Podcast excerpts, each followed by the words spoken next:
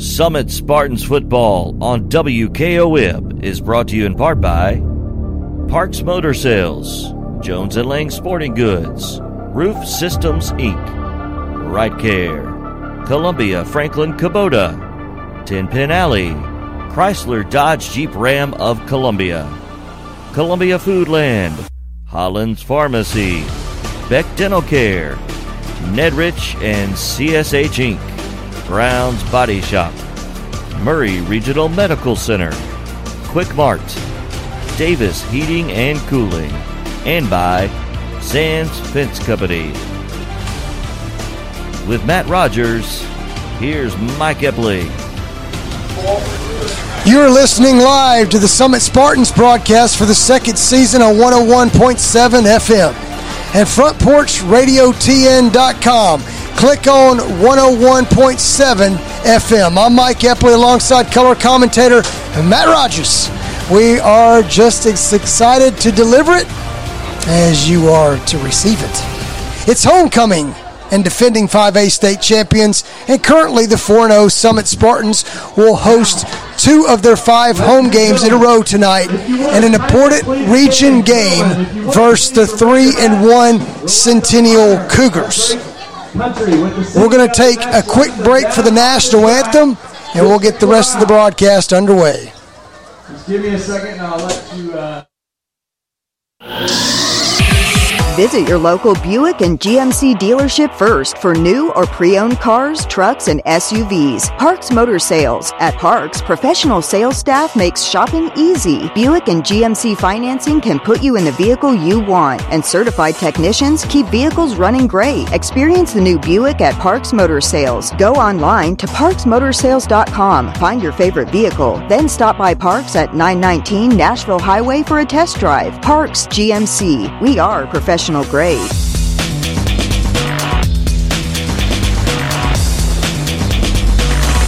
One stop shopping. That's why so many people shop Chrysler Dodge Jeep Ram Fiat of Columbia. As the number one volume CDJR dealer in Tennessee, we offer the largest selection of new Ram, Jeep, Dodge, and Chrysler vehicles. And when you have the largest selection of new, you have the largest selection of used, too. Combine that with state of the art, fast, accurate service, and you've got Tennessee's number one volume dealer. Shop online at Chrysler Dodge Jeep Ram of Columbia.net. Middle Tennessee's Ram Truck and Jeep headquarters. You can count on us. Based on combined retail and fleet sales as awarded by Chrysler in the state of Tennessee in 2019. At Murray Regional Medical Center, we know being at home is always your first choice. Our home services team helps you as you recover at home by providing individualized care, progress monitoring, and reporting to your doctors. Whether you need nursing care, rehabilitation services, home health aides, or disease management, Murray Regional's Home Services offers the care you need. Services are available in Murray, Marshall, Lawrence, Williamson, Lewis, Giles, Wayne, and Hickman counties. For more information, visit murrayregional.com or call 931 490 4600.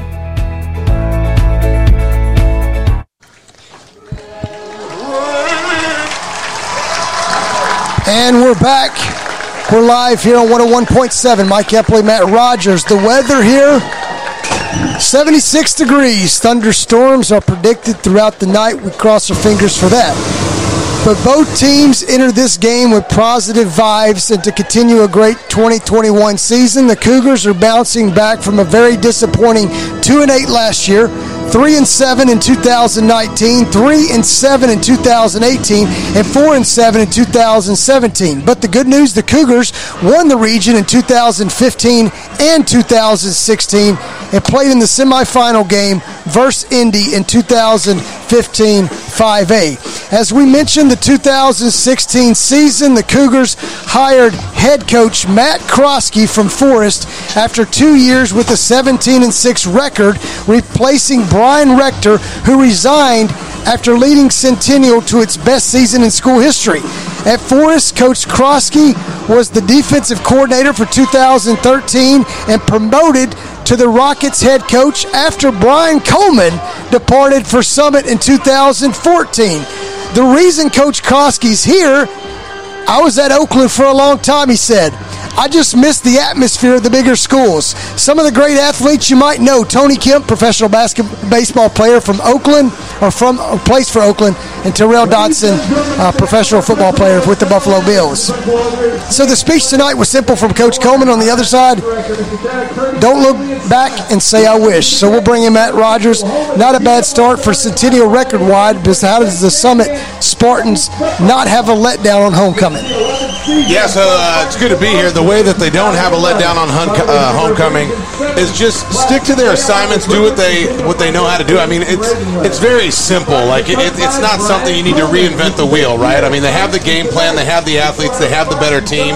Limit mistakes. For me, this is a game the Summit Spartans can really capitalize on the passing game, which uh, you know you've kind of heard me a little bit gripe about a little bit that I would like to see more because we know that they're an unbelievable run team. So for me, this is a game that they could really capitalize on the passing game. But the biggest thing is stay healthy. Get out of here with no injuries. Uh, there's only one big injury on the team so far, but uh, keep your players healthy and and don't make too many mistakes because unless the world falls apart tonight, Summit should walk out of here with the dub. Last week, Destin Wade's best passing performance of the year 114 yards, one touchdown. Didn't really need it. Overall, the team rushed for 397 yards versus Blackman, 19 first downs, and Wade had 260 of it and four touchdowns. Storyline Summits 4 0 with the offensive line and Destin Wade. Absolutely, man. The offensive line's playing the best that I would say in school history. I mean, these big boys they got up front. They got Mullen, Bauer, Garber, Cook, and then of course Mason Richardson. Uh, three of those guys are three-year starters. Richardson, they only have him listed as a one-year starter, but last year uh, he got so much looks. You might as well call him a starter because he was the better offensive lineman last year. So uh, this is a very veteran, seasoned, strong, big, tough offensive line, and it just it couldn't set up any any better. Uh, I will say though, for Centennial's defense, they got a couple brothers named the Scruggs brothers. One's a senior and one's a sophomore. Uh, the the senior Jeremiah Scruggs, he's going to play D line. He's one of the only 300 pounders that these guys are going to see this year. So he's a big boy. He could do some damage. It's something to to highlight and key, and it'll be something really good for those inside guys to get a look at a big 300 pounder tonight. The captains will be for Summit. Voted by the players Cooper Cook, Brady Pierce, Destin Wade, and Keaton Wade at the 50 yard line, about to walk to meet Centennial in midfield for the coin toss. Defensively, well, as we mentioned, Kurt Taylor was promoted internally. I did a fairly good job versus Blackman, giving up 304 total yards. A lot of that was in the garbage.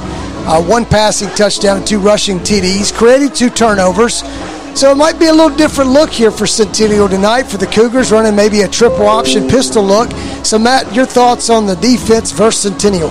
Uh, the defense versus Centennial, I got to tell you, man. Last week when they when they took on Blackman last week, that showed me a lot about Summit for this year. It was their first real 6A test against a really good Blackman team. I think they came in here rated number 11 in the state, and Summit absolutely shut them down. So much so, we saw the head coach of Blackman just do absurd things because we saw him so flustered. But the thing that I really, really liked, to be honest with you, Epley, about last week's defense was the way I saw Kurt Taylor adjust, especially at the beginning of the game. Blackman came out fired up, doing different things, started to get Taylor on his heels a little bit, and he made the right adjustments, and I think that shows me a lot. So going in tonight against the Centennial team, Centennial's always been known to have great athletes, and they do.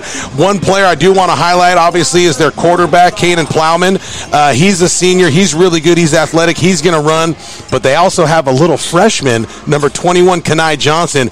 That's a shifty dude. You're going to see him return kicks. You're going to see him run the ball. You're going to see him catch the ball. He's an exciting little player to watch, but I don't expect too much uh, from Centennial, to be honest with you, against this Summit defense. That's an absolute powerhouse. Inside the numbers, Summit 4 and 0, 1 and 0 in the region, Navy blue and orange the colors. Centennial 3 and 1 and 0 and 1 in the region. Navy, Carolina blue, and silver are the colors for Centennial. The wins for Summit against Henry County, Spring Hill to Covert win, Brentwood, and Blackman. For Centennial, defeating John Overton, Lincoln County, a loss to Indy 35 to 0, and Antioch a win.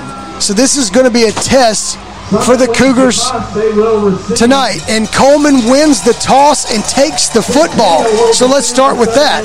Offensively, Summit scores 44 points per game, gives up 16 defensively. Centennial scores 32 a game, gives up 10.3. So Summit's going to get the football. We'll get the starters to you soon, but we got to go to Matt Rogers yeah. for the keys to the game. Uh, keys to the game. Now, first of all, I like how Coleman took the ball because you could tell he wants to establish position, establish dominance. Because listen, at the high school level, the only thing Centennial really has right now is the hope. Hey, we're going to stay in this game. We got to make it close there's a psychological battle going on, especially at the high school level. So if Summit comes out and scores quickly, uh, it's very, very demoralizing. But keys to the game is don't make mistakes. You know me, I don't try to overcomplicate this or make stuff up just to sound good talking points on the radio. It's very simple for the Summit Spartans. Don't make mistakes, don't have any stupid penalties, and that's what they've been really, really good at this year in terms of penalties. They don't make a lot. Coleman and this coaching staff really has established discipline and poise on this team.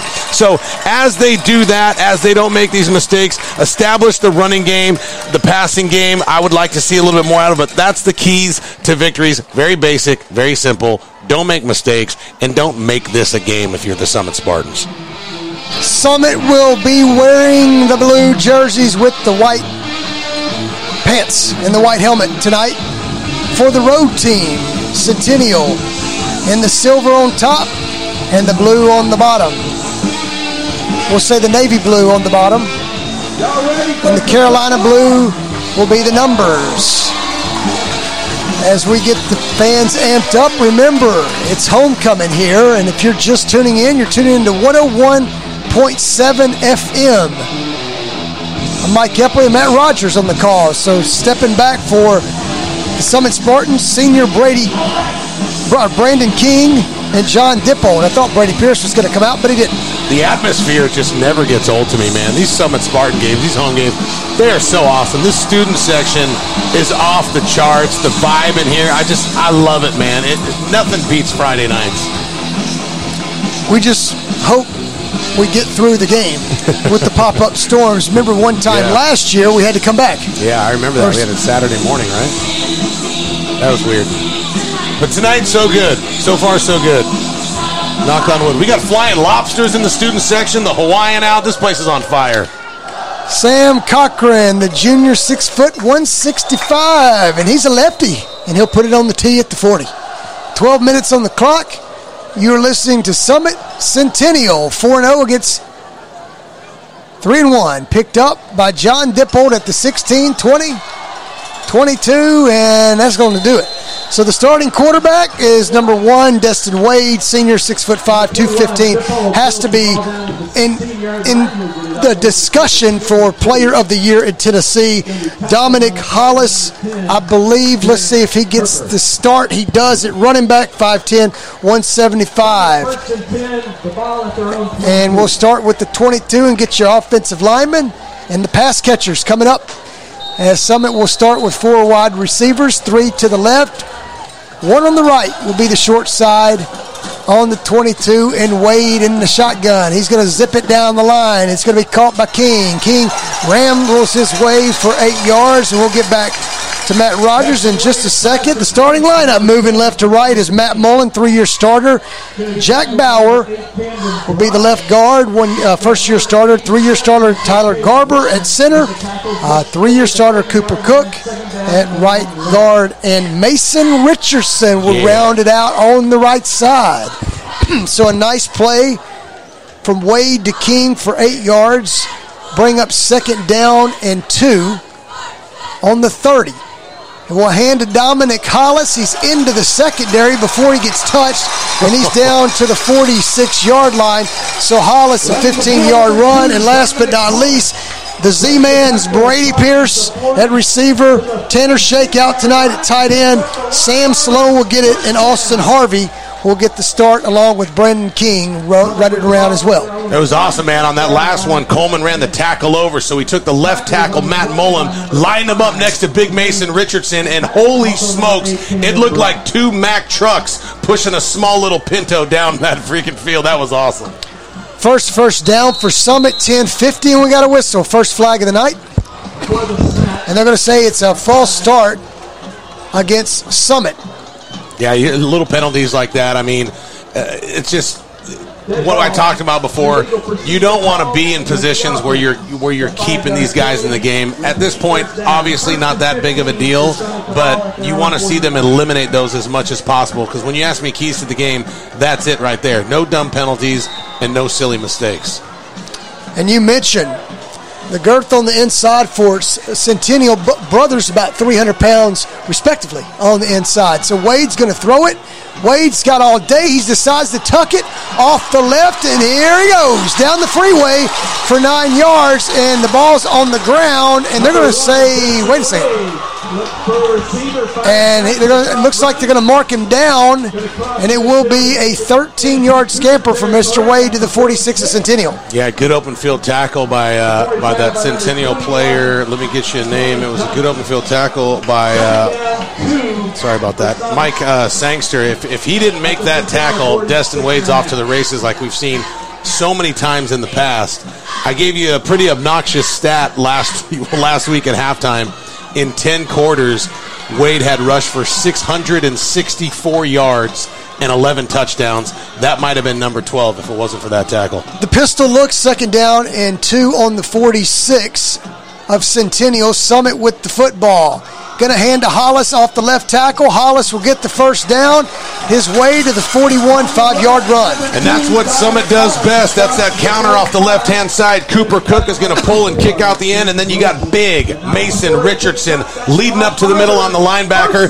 The thing that's beautiful about that is Hollis doesn't even get touched by a defender until about seven, eight yards down the field. And that's what Summit does. They run that counter play to perfection. Doubles on each side off the left hash marks.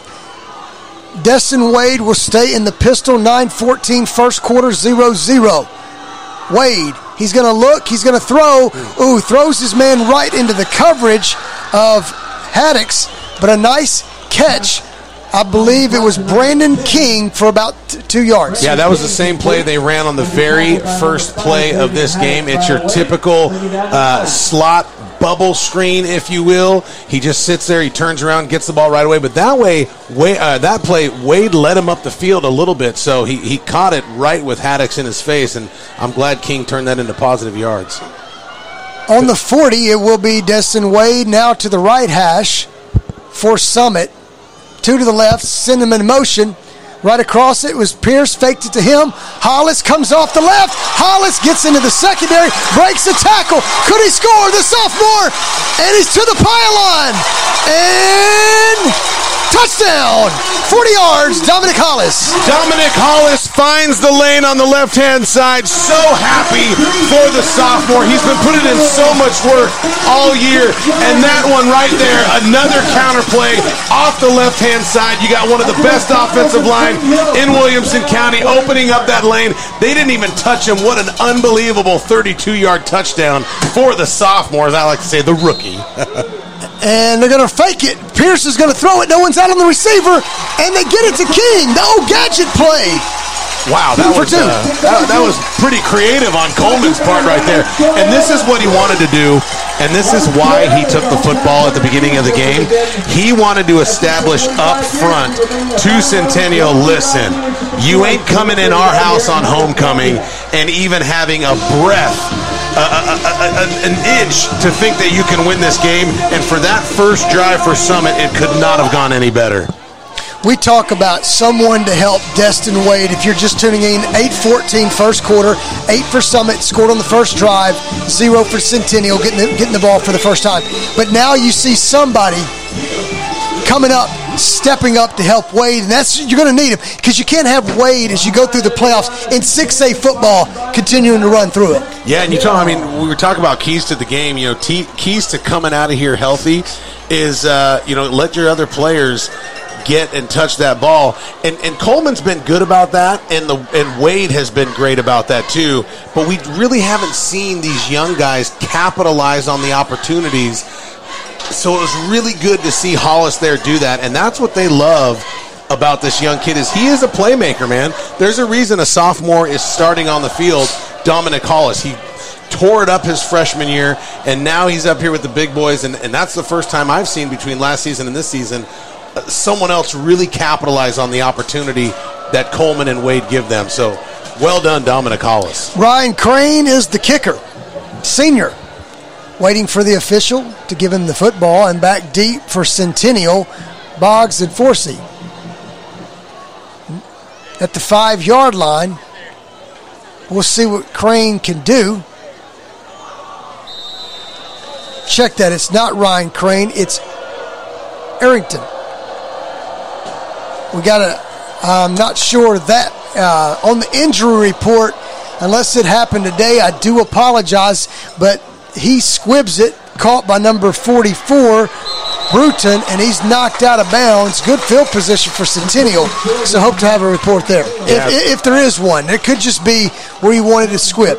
Yeah, it's going to be interesting to see what Centennial does here because uh, they, they like to run, like you said, that, that triple option out of the pistol. It's kind of like an I formation look, but I just don't see how you're going to run on this defense, especially with those linebackers, man. Finley Jamison and Jacob Turner. I mean, these these are kids that dominated last year, and they're probably some of the best tacklers I've seen. So it's going to be interesting to see what Centennial tries to do. So here's the pistol formation, and Plowman is the quarterback in the pistol and the triple option look, and gets oh just tripped up by his own player and tackled was Forsey after a gain of about one. Go ahead. I was just going to say what, what they're trying to do is, is this misdirection look. You have a, a single back look, and the quarterback and the running back are going to start motioning out to the left after the snap, and then you got someone coming up underneath on the other side for the handoff. So they're going to try to confuse this Summit defense, but I don't know if that's going to happen with Taylor. 740 left in the first quarter, 8 to 0. And here comes the back, and this is what we thought. And they're going to throw it. Plowman's got pressure, and he throws it out. And Keaton Wade just tattoos the running back. A loss of two. Welcome to Summit Football. Kanai Johnson, the freshman. I am sure he's used to catching that ball in open field and shaking and juking one or two players, but that's just not going to happen with the future Wildcat. Wade is, is one of the best defensive players I've ever seen in high school football, and he tattooed him right there.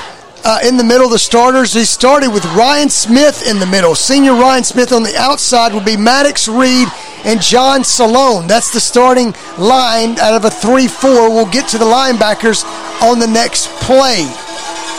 Hands it off. No, fakes it. Has to pitch it because of Keaton Wade. And Keaton Wade runs down the ball carrier after he tackled the quarterback. So third and 11, it goes for three. I think, with the exception of the center, Wade touched every single person that touched the ball or even came in the vicinity, and it just shows. And this is what not only Kentucky but these other Division One schools really love about Keaton Wade is his versatility and the way how quick he is going from side to side. That kid can slide tackle and move uh, horizontally. Again, better than anyone I've ever seen at the high school level. And here we go. The kick is underway out to Brady Pierce. And I want to get the starters while Columbia's, or, I'm sorry, Summit's uh, team comes out on the field. So I will say this. Um, Finley Jamison will start in the middle along with Jacob Turner. We mentioned Keaton Wade on the outside, Brady Hendricks on the other side, Noah Phelps, John Dippold play corner, and Aiden Bird and Brady Pierce. So those are the starters on the defense. Yeah, uh, I mean the, the the big note for me tonight are going to be those linebackers, uh, Jamison and Turner. What Centennial's going to try to do is misdirect them, tire them out, and see if they can wear them down into the second half and, and make them tired getting these linebackers run from side to side. But uh, I don't think that's going to happen. And a screen pass to the left will be caught up to the 45 yard line. Summit started at the 30. So these screen passes, literally Wade is just stepping up and zipping it down the line, and that will be Brady Pierce on the receiving end. Yeah, the, the interesting thing for me on that one, like that's the third time we've seen him run that quick, uh, that quick screenplay, if you will. The slot receiver, the last two times it was King, that time it was Pierce. They basically just turn around in the slot, get the ball, and head upfield. Now the reason is those safeties are playing so far back, it gives the receiver room to do that. One thing I wanted to highlight is it took about nine white jerseys to try to bring Pierce down, and they didn't. First and 10 for Summit. 528 first quarter. Hollis off the right, and here he comes. Nope, uh, that is Austin Gruters. I do apologize. Gruters will run it for 11. Yeah, Gruters had some nice upfield speed there. He just he attacked that downhill, and again, these Cougars uh, from Centennial, they're not even touching the running backs until seven, eight yards downfield. So this is a great opportunity for Gruters, for Hollis, who we saw score the touchdown earlier, to really capitalize and show their skills, hit the juke button, the spin button, and hopefully they can get in the zone again. On the 44 of Centennial, 8 to 0 Summit leads and driving. And now hands it to Brandon King on a little sweep play. He gets to the line of scrimmage, and that's it. Yeah, just a quick little uh, sweep to the left, and uh, there was nobody home there. And uh, unfortunately, he was met at the line of scrimmage. I like uh, I like what Coleman's doing here. He he wants to get the ball in other people's hands. He wants Wade to run this offense, but uh, he, he's sharing the wealth, so to speak, with these other guys because. Uh, correct me if I'm wrong, but I don't think we've seen Wade carry the ball yet, have we? Oh no, one time, one time off the left, out of about seven or eight plays here. So which is new to us. We haven't seen that. And he ran for 13 yards. Right.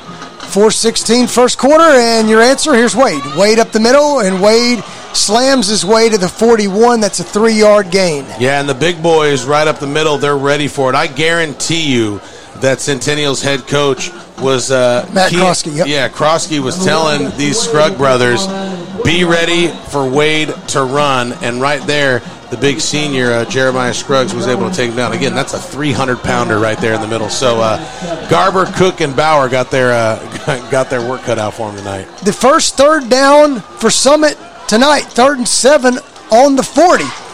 Wade's gonna look to throw. He's got all day, and he heaves one to the end zone, and oh, off the hands of Brandon King. Could have been caught. And now, what do you do if you're Coach Coleman? You go for it. here, here on the 40, uh, 41 yard line, 40 yard line going in. Look at what, what I witnessed at Brentwood with you two weeks ago. Some of the situations where he went for it uh, kind of blew my mind, and typically it paid off for him. So I don't see any reason why he wouldn't go for it here. Well, here we go. Remember, the offensive uh, coordinator is Brian Coleman. He's also the offensive line coach. So we'll he'll, see. He'll run it too, by the way. He'll, he'll, I bet Wade's going to have the yeah. option.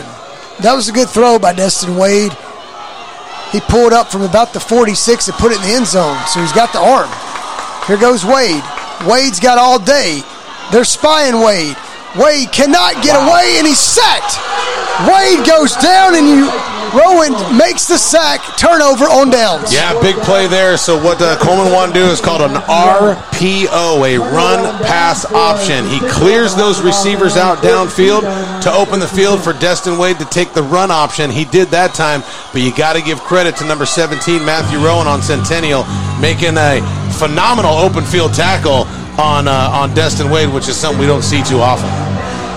So the second possession for Centennial, 318, not taking any time. We would get it to a commercial, but the offenses are coming in and out. So 318, first quarter, Centennial zero, Summit eight. Second possession, gonna run uh, basically a quarterback off the left side, and it will be out of bounds, probably a gain of one. Yeah, so here's one thing that I will say that I've been saying all year about opponents taking on Summit. You've heard me griping about why are they trying to play at the speed of Summit? Why doesn't the offense for the opponent slow it down? And for the first time, we're seeing that with Centennial. They're huddling, they're juicing the clock, and this could be closer in the first half than we think because of that philosophy. Plowman waits and hands off to the right side. It will be Forsey. Forsey goes for two yards, so it's going to be third down and eight on the 40 let's just say three yard line. Yeah, and I mean, look at just to kind of hammer my argument. You know, Centennial is is probably the least talented uh, in terms of threat that Summit has seen so far. But but here we are at the end of the first quarter with only two minutes left. Centennial has the ball. And they're only losing 8-0. When you think about Henry County, that got 30 put on them in the first quarter, that's why Centennial's finally doing what I've been griping about these other teams haven't done. That's a good point. Inside two minutes, third down and eight from the 43.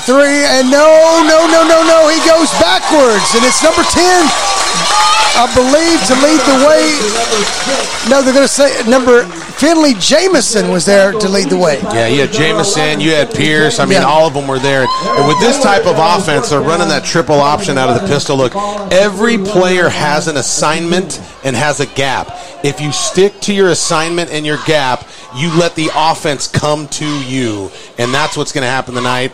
And eventually, Centennial's going to have to throw. The clock is ticking, and we got Brady Pierce back to receive the kick, and it goes way out of bounds. We'll see where it, it's marked, and it's Cochran, the kicker. And we'll take a quick commercial break, and we'll be back 113, first quarter. Summit leads 8 0. American Standard Heating and Air Conditioning is built to a higher standard so you can focus on the problems in your life that actually matter, like the stair that only creaks when everyone else in the house is asleep. American Standard Heating and Air Conditioning, built to a higher standard.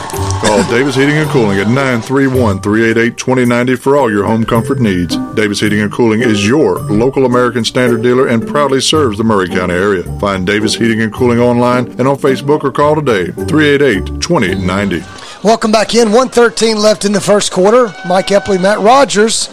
Eight for Summit, zero for Centennial. Summit's third possession. They put Hollis back in. Hollis follows his blocker. He spins off one. He rattles his way now down to the 49 yard line. 19 yard run for the sophomore. Good for Dominic Hollis, man. He took a big hit by the senior Joe Nelson and basically just spun right off him. I get excited about this stuff. I get excited about these young guys from Summit getting some run, but more so capitalizing on the opportunity to do so. Well done, Hollis. First down, Summit just like the snap of the fingers uh, at the midfield. So this offense is potent, and especially in this running game, is they're going to send a man in motion. And it will be handed off to John Jeez. Dippold. Dippold's not touched for 10 yards. He's out to 15 yards. Now they're inside the 40, down to the 36.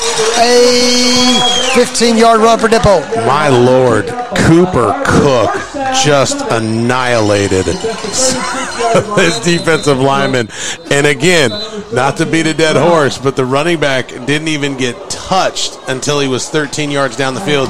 And being an offensive lineman myself, I got to give these hogs up front their props, man. These guys are getting it done. Matt Krosky sees what you're seeing, calls a timeout. We'll take a 30 second timeout. He wants to slow the Summit offense down. Only down one possession. 8 0, 30 seconds left to the end of the first quarter. We'll be back after these messages. Brown's Body Shop has two locations to provide your vehicles with high quality body and frame repairs, the best paint jobs, and custom body fabrications. Brown's Body Shop has been successful for more than 50 years because of their highly trained personnel, competitive prices, superior customer care, and timely service. Don't put off body repairs or that custom paint job at Fenders. Go to Brown's Body Shop today, 1505 Nashville Highway in Columbia, or 129 Alpha Drive in Franklin. The Summit Spartans play on WKOM. With Matt Rogers, here's Mike Epley. Welcome back in. 30 seconds left until we finally finish the first quarter. But Coach Krosky says those two big plays for 19 and 15 yards for the Summit Spartans, we got to slow this down. So now on the 36 of Centennial, here comes Dominic Hollis on first down. He'll gain three off the left. I mean, it, it was still a gain of three, but I don't know if that was a miscommunication or if that's the way it was drawn up. Hollis went to the left, right behind Pierce. It was weird because he faked the handoff to the left to Pierce, and then he gave the handoff to the left to Hollis. Typically, you go the opposite side with your second handoff, but uh, I don't know that that was that was confusing to me. Three seconds. Will Wade get the playoff? No. So that's the end of one. Live here at Summit. It's homecoming. Everyone's here to see Summit and Centennial. Question is, can Summit still stay undefeated? We'll take a commercial break. We'll be back for the second quarter. Eight for Summit, zero for Centennial.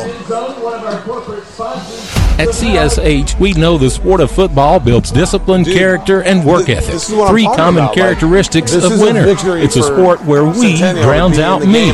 Leadership is nurtured, and that's why CSH supports all Maury County football teams and want to say a special thanks and good luck to every player, coach, volunteer, and parent of this year's teams from youth programs, middle schools, and high schools.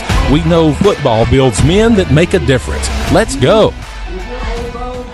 Hey folks, it's Chandler Anderson from the Right Care Primary Care and Pediatric Clinic. Folks, we are open from 8 a.m. to 6 p.m. Monday through Thursday. We provide pediatric care, primary care, and even urgent care if you need to get in during those hours. Our provider there is Kelly Kelly. She does DOT exams as well as well woman exams, and she does our pediatric well child physicals. So, folks, if you're looking for the right care and a provider that's not going anywhere, come see us at the Right Care Primary Care and Pediatric Office. This is Big Lou Maddox, and you're listening to the best radio in southern Middle Tennessee. WKOM 101.7 FM, Columbia.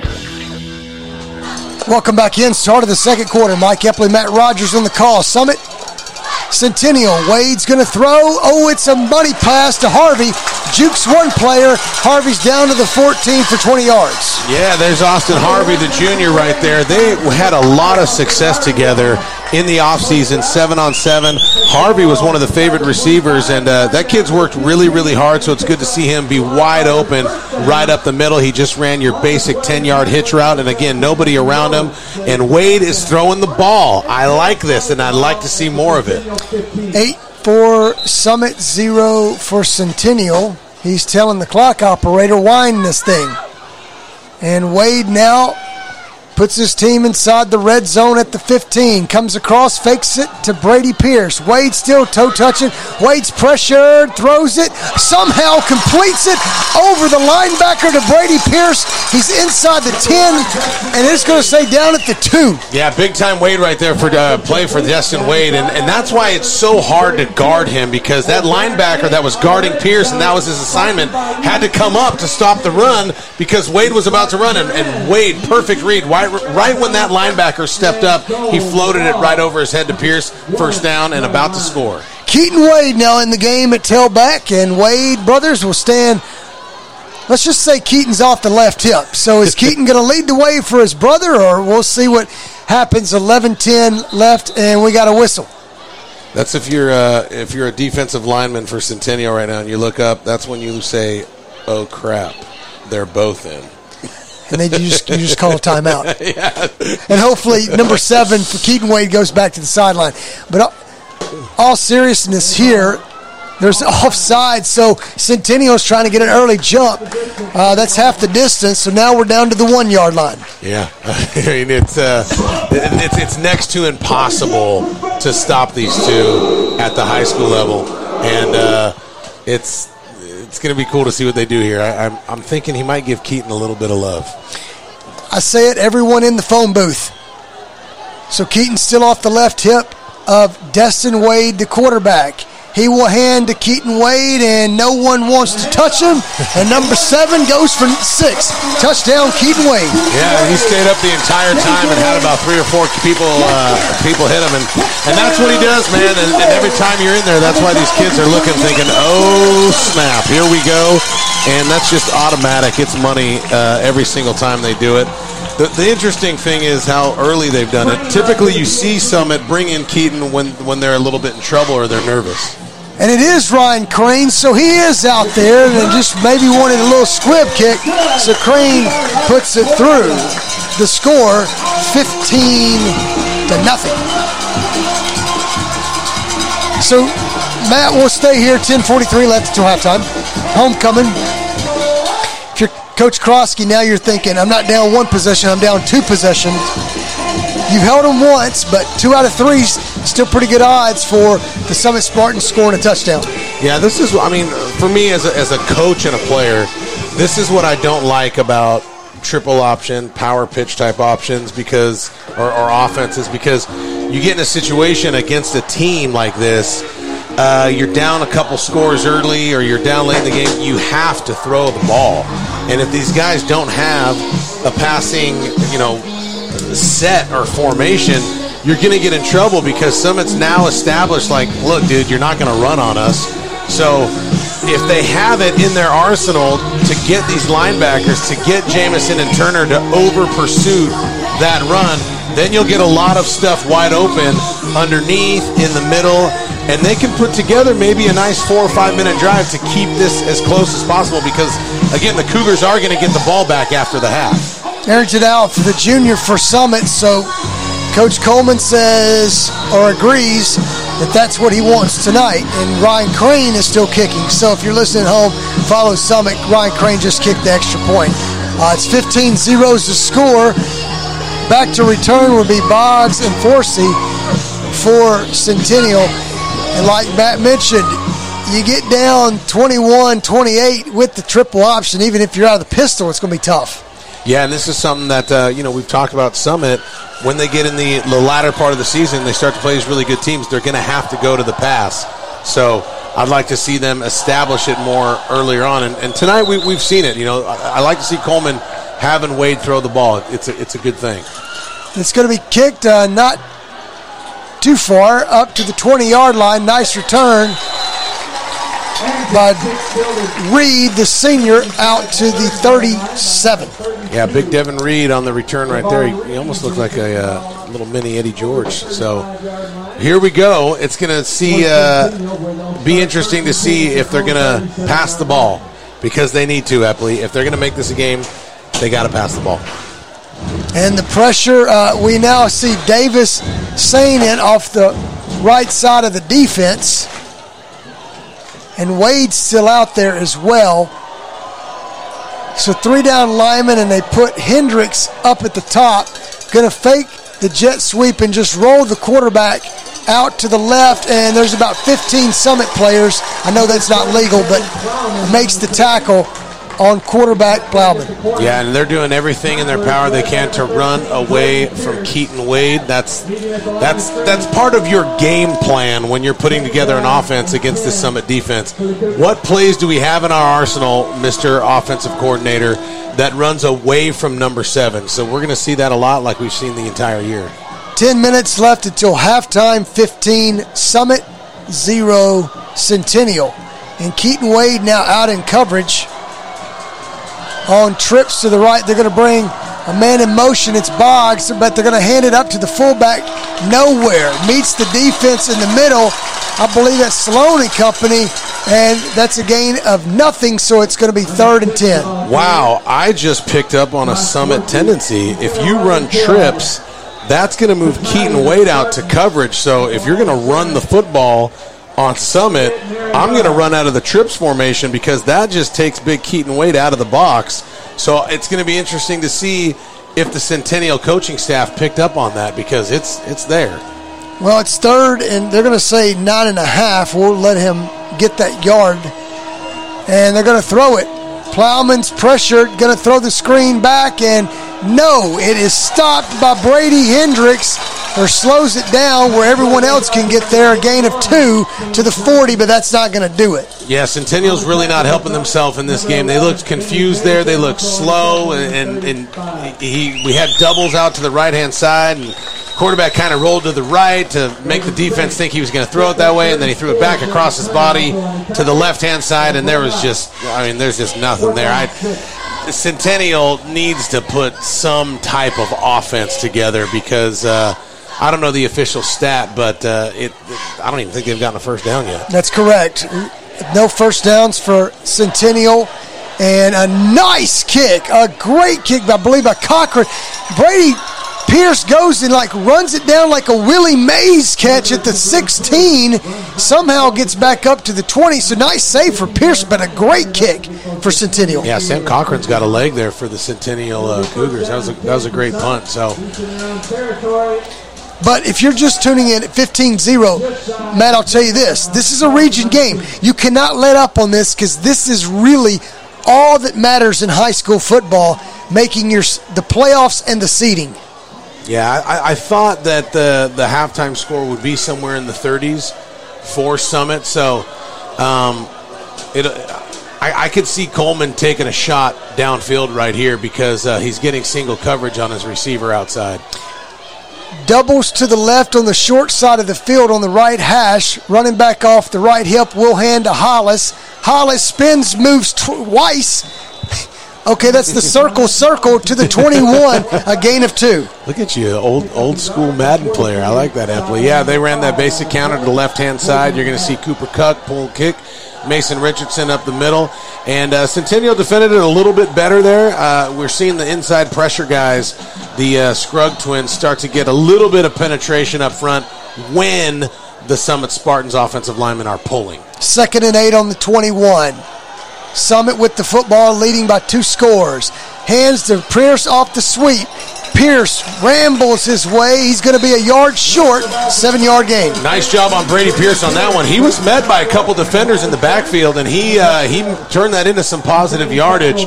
And again, like we've been saying early on, you can see Destin Wade, Brian Coleman spreading the wealth, and uh, Pierce, Hollis, these other guys are getting some carries. One yard is all they need. They're going to try for number one to get one yard, and it looks like the frame of six foot five will get it. Yeah, he did. That's your, your basic quarterback draw right up the middle, which has been the bread and butter for Summit all year when you got Big Destin Wade at quarterback. If you need one yard, put it in number one's hands, and there's a 99.99999% chance you're going to get it. to the 31 Summit leading 15 0 in a region game. These two coaches know each other very well. Remember, Coleman left Forrest to come to Summit. Matt Krosky was his defensive coordinator. Throws it across the middle. Oh, and a little bit behind Harvey, but should have been caught at the 45. The zip on Wade, but it's incomplete. Yeah, Harvey wasn't ready for the velocity on that. And, and that's going to go against Destin Wade on that pass because Harvey was wide open. It's, you know, that, that was, I think I mentioned it a couple games ago. That was one of the complaints the Green Bay Packers used to have about Brett Favre. It's like, dude, if I'm seven yards in front of you, you don't need to fire it at my face as fast as you can. So it would be nice to see a little bit of a softer touch there by Destin Wade, and he's going to need that, especially when he plays for Kentucky next year as their quarterback. Hollis off the right hip, doubles to the left and right, right in the middle of the field at the 31. Second and 10. Cross Dippold, but will hand back. No, Wade's going to keep it. Wade breaks one tackle, two tackles, three tackles, and he goes for seven, so it'll be third and three. Yeah, got, I, I got to give credit to the Centennial defense here. We haven't seen Destin Wade wrapped up like this uh, in, in, the, in the past three games. So, for what it's worth, Centennial is doing a really good job at tackling and bringing down Wade because typically that would turn into a 60, 70 yard run, and we're only seeing him get six or seven yards. Still positive, but for Wade, I can tell he, he ain't happy with a seven yard run unless there's a zero behind it. He wants a, a 70 yard run. If you look at his statistics from each game, you would wonder why, or he would think he needs a 70 yard run. So this is the pistol formation, third and three on the 38. Wade option. Nobody's out there. He breaks everybody in. Hollis 50, 40. He's got one blocker behind Harvey. 30, 20, and he's knocked out of bounds at the 17. Perfectly drawn up for Hollis to really shine on that one. You got the double option out to your left. Wade met by the linebackers, both of them. And what happened was that left Hollis wide open for the pitch. Beautifully called by Coleman, beautifully blocked by the O line beautifully read by Wade because Hollis, there was nobody home, and it's great to see him just really succeed on the running game, and he's got to be close to 100 yards rushing. Hollis, I can't say this many times. Hollis is more effective running tonight than Destin Wade. Uh, that's intentional too. They're they're giving it to him. They're setting it up. That's great. And, and it's good because that's right. what Centennial's setting up. They're trying to cover Wade, which shows maybe you can. Maybe. Wade's going to throw it. Across the middle, slant route, and it's a touchdown to Brady Pierce. Yeah, single coverage on Brady Pierce, especially when he's running that slant route, is not going to work. Great throw and catch by Destin Wade, and again, got to give it to the Hogs up front, man. He has had all day and all night, should I say. Great job up front, pass proing. McDonald's of Spring Hill sponsors that touchdown. 5.07 left to until halftime. The extra point will be Crane. Crane is good. We'll take a commercial break. It is 22 to zip. All Summit on 101.7. Roofing isn't something you think about until you need it. When you do, let Roof Systems Inc. be your first call. Roof Systems Inc. is locally owned and has been providing excellent service since 1983. From repairing roofs on small homes or installing new roofs for large commercial retailers, no job is too big or too small. Why choose Roof Systems Inc.? Well, in our customers' words, best experience I've had with construction related business. Honest, professional, friendly, and affordable. Call today 931 398 5977. That's 931 398 5977. Hello, I'm Barbara Lincoln with Hollins Pharmacy. You may have heard our previous commercials about compression hosiery that we carry at Hollins Pharmacy. Well, we've recently expanded into a full line of knee braces, back, wrist, ankle, and other support wear. We will gladly help you get just the right fit for these items and, of course, special order items to ensure the proper fit. Come see us at Hollins Pharmacy, 1608 Hatcher Lane, or call us at 931 388 4233. 388 4233. The Summit Spartans play on WKOM. With Matt Rogers, here's Mike Epley. Welcome back in. 22 to 0 is the score. 101.7 FM. Wow, uh, nice start for Summit. Is Crane is going to kick this one away? No, it will be Harrington again, and they're going to kick it to the same man. And a nice return. So Coach Coleman says, you know what? You get it to the 41, that's fine. We'll play defense. So Matt, uh, three, uh, four possessions, three touchdowns for Summit. Yeah, and we got to highlight, man, the superstar so far tonight has been number two, the sophomore Dominic Hollis has seven rushing attempts for 127 yards and a tubby. He is looking phenomenal tonight. And we talked about him earlier on in the season. The kid has jukes, the kid has quickness. I kind of compared him to like a high school Darren Sproles, and we're seeing that finally tonight. That before three, four yard runs for Hollis is now 18, 20, 50 yard runs. He's looking phenomenal. 4.58 left until halftime. Centennial needs something. They're going to throw a screen out, and the tackle will be made by Jamison. A gain of seven. Yeah, and then always when you're an offensive coordinator, you're watching what happens on the opposite side of the field. You got the sophomore for Centennial, Kofi Boggs. He is getting uh, he's getting coverage by Noah Felts. So Noah didn't really get that much run on defense last year so uh, it, it's interesting to see if they come back to this side because Summit's running single coverage on these receivers. 420 hands it off. Forsey cuts back to the left, and he's got an opening, and he's down the middle. I think it's coming back. And we got a flag on the play on the far right side, but the play's on the left. I think he, one of the receivers, either weren't lined up correctly or they might have taken off too soon. But I think that one's coming back. We're going to see 4.13 left until halftime, 22 to zip the score, and he's saying bringing it back.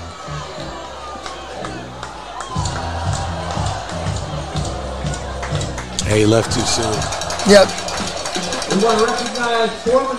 I'll start. That's a dagger because that and Krosky is beyond himself on the other sideline about that call because that would have been first and ten on about the 38 of Summit. Now you flip it and you go all the way back five yards, you're on the 46 of Centennial with the ball. Yeah, it's uh. Centennial's going to have to throw the ball, man. They're gonna, I'm sorry, man. I, I, don't mean to sound like a broken record here, but uh, you're getting single coverage, and um, Wade's not covering one of your guys. You got to take a shot here. You got Uh, doubles to the left, single to the right. 101 coverage, but he's going to look left. Plowman getting pressure, moves away, and Keaton Wade. Uh oh, that may be late. That may be late. He pushed him out of bounds. We'll see if the flag's there or not. I didn't see it go up, but Keaton Wade was there the whole time. That's the last place I'm trying to run if I'm that quarterback. You know, running towards Keaton Wade, and uh, he got met right at the line, and it did not end well for Plowman. That's a loss on the play for a yard. So we'll say tackle for loss, Keaton Wade. And now it will be third down and nine on the 43. Yeah, and Summit's going to stick with their basic 3 4 front. I mean, it's working. They get their players in space to make those open field tackles, and they're just going to keep running single coverage. But if you look, I believe there's no one even guarding the slot receiver. I don't understand why they don't pick up on this stuff. Pressure gets away from one and tackled about three yards short as Plowman tried to get the first down. But you're right, Matt. He had two receivers out to the right, only one guy out there. It's stuff that fires me up being up in the booth with you, and I'm not coaching. I would be, uh, I'd be going crazy right now. Let them know, but it, it's interesting because I think they're going to punt it again, and you almost kind of think like with with 3:30 on the clock, it's fourth and three. If I'm Centennial, I'm freaking going for it. Like, why am I punting right now? Y'all be tripping me out over here in the South, Epley. I don't understand it too much. Another good kick. uh, it's going to be bouncing at the 20, the 10, going to roll dead at the 5. Nice kick for Cochran. Mm. That may be why they're punting it. He, yeah, he's a phenomenal punter, man. Uh, he, that's just a perfect bounce. And if the Centennial player didn't pick it up too soon, that might have even rolled down to the three or the two yard line. That was a great punt. But again, does it matter? Because, you know, we've seen Summit, we've seen Wade score go 80, 90 yards in 15 seconds. Now he's got a whole three minutes and 22 seconds. I mean, Summit could actually, if they have all their timeouts, they, they could actually score two more times. We've seen it before. So that's why I would have went for it if I was Centennial, but I could play armchair quarterback all day, right? Well, he's going to hand to Gruters from the five yard line, gets back to the line of scrimmage. No timeout yet for Centennial, and we'll, the clock's going to tick towards halftime, 307. Yeah, but, um,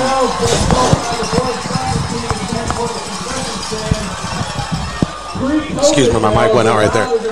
They just ran that simple counter play to the left again, and uh, there was Gruder's not doing much. It, the, the interesting thing is the inside guys are starting to put a little bit pressure on, especially when there's a counter and these offensive linemen are pulling. They're getting some penetration. We saw a little stop there. Wade at quarterback will hand to Brady Pierce off the right. Got a blocker. Stays, I believe, in bounds. We'll see. They're going to say yes. And he's up to the 14, but he needed the 15. Yeah, they're seeing the Scruggs start to penetrate up the middle, so they said, let's get out of here. Let's run to the perimeter. They ran that quick sweep to the outside, and Brady Pierce has been money on that all year, and that one paid off for a gain of about eight. I would assume here we're going to see probably another counter to the left. Oh, you got Keaton Wade in. I would tell you this: how much respect Coach Krosky has for Coleman and Summit. He's not calling timeout, and it's third and one on the 14 yard line. But Keaton Wade comes in. Keaton Wade bangs his way. That may be why. He just praying that he gets to halftime to the 21 8 yard run. Yeah, it's. Uh, I don't know. You, will be playing. I don't know if they're friends or what, but there's just a lot of things that I could see that I'd be doing difference on, on both sides of the ball. Um, because Centennial is getting the ball back here. So if if Summit doesn't score, and somehow, some way, Centennial scores at you know the opening of the game, now now all of a sudden you're in a football game. You can't pull your starters if you're Summit. So here we go. Now we're going upfield. Wade's going to throw. Wade moves to the left. Wade's got some pressure. He's going to run. 30, 35, 40, 45, 50, 45, 40, 35, and he's going to, oh, they're going to oh, call a late, a terrible penalty. I hate to say it, Brandon King, because Destin Wade was already buying for the touchdown. Yeah, he should have done that. That was definitely a block in the back. You saw two, three flags go down there. Everybody in the stand saw that. It was definitely a block in the back. Probably and Coach unneeded. Coleman is beyond himself with King. Yeah, didn't need to do that at all. Uh, that one's coming back, and you know, Wade's uh, that's what he does, and he already turned the Jets on, and I don't think that guy would have caught him. So need the you know. But here's for, here. I'm going to tell you this: for King, he stayed with his man and he was driving him. He was just trying to get his player in the end zone. Yeah, it was it was it was an effort block. It wasn't you know one of those selfish penalties, but uh, still you got to be smarter than that, especially when you're a senior. So they're going to say the penalty happened at the 30 of Summit and back them back to the 40. Yep. So Wade, after all that, will get Victoria at the 40. The play goes for a line barber first down. 38 yards. The ball 112 remaining. Nice run, Destin Wade. Yep, and they continue to run single coverage here. They got uh, they got troops over to the right hand side, and um, they just got man defense. It's crazy. Wade's throwing. No pressure. Wade eludes one, eludes two, down the left side, and he bounces back in. And he got a bunch of whistles, and Oh he's going God. right, and he might walk into the end zone. Give him 40 for six.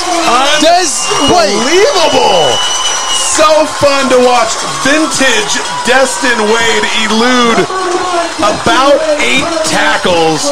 It's just so fun to watch him do what he does. It's a beautiful thing. He's got just God-given talent to juke people like he ha- now for those of you listening people wrap him up these players wrap him up they get hands on him yes he jukes a couple people but these guys are in position to tackle and they just can't bring him down it shows the elusiveness the strength of destin wade is so impressive that was awesome 40 yard touchdown is 29 to 0. We're going to take a commercial break. 51 seconds before halftime. It's all Summit tonight. Oasis Liquors offers the best selection of wine and spirits in southern Middle Tennessee. Owner Terry Boatwright believes in integrity and responsibility. He welcomes all customers who are 21 years of age or older and have valid ID. He urges everyone to drink responsibly. Don't drink and drive. Please use a designated driver. Oasis Liquors is open seven days a week, Monday through Thursday, 8 to 9, Friday and Saturday open later, and Sunday, 11 to 7. Visit Oasis Liquors at 404 West James Campbell Boulevard in Columbia.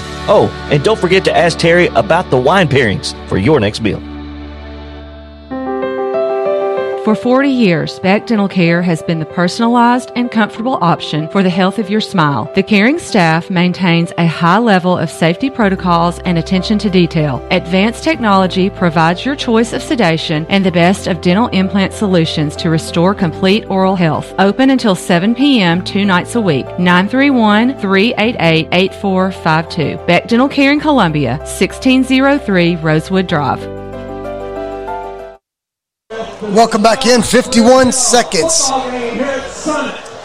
left until halftime. It's 29 to 0. Summit in control at homecoming. Manny will kick us basically a line drive down the field, picked up at 21. Nice return. And a fumble on the play. And Summit's got it at the 44. Well, there's your turnover with 43 seconds. That's why you go for it on fourth and three when you're Centennial and you had that opportunity. Because at this point, it didn't matter if you give Key, or Destin Wade the ball on the five yard line with 95 to go. He scored in two minutes. And that's why you got to go for it. You got to capitalize, especially when you're in their house on homecoming. You got to do that stuff uh, because they haven't even gotten a first down yet. So uh, the game has officially gotten out of hand for Centennial. Yeah, and it will be uh, a running clock if you get another touchdown in the second half here for Wade and company. And I can tell you this this is the easiest way to describe what I'm seeing with Destin Wade. Wade glides. That's the easiest ver- I could say. Coleman's late. Uh, he's got to call timeout. They, they didn't blow the whistle. Did they blow the whistle? Wade's throwing it, and it's a touchdown unless they blew the whistle. No.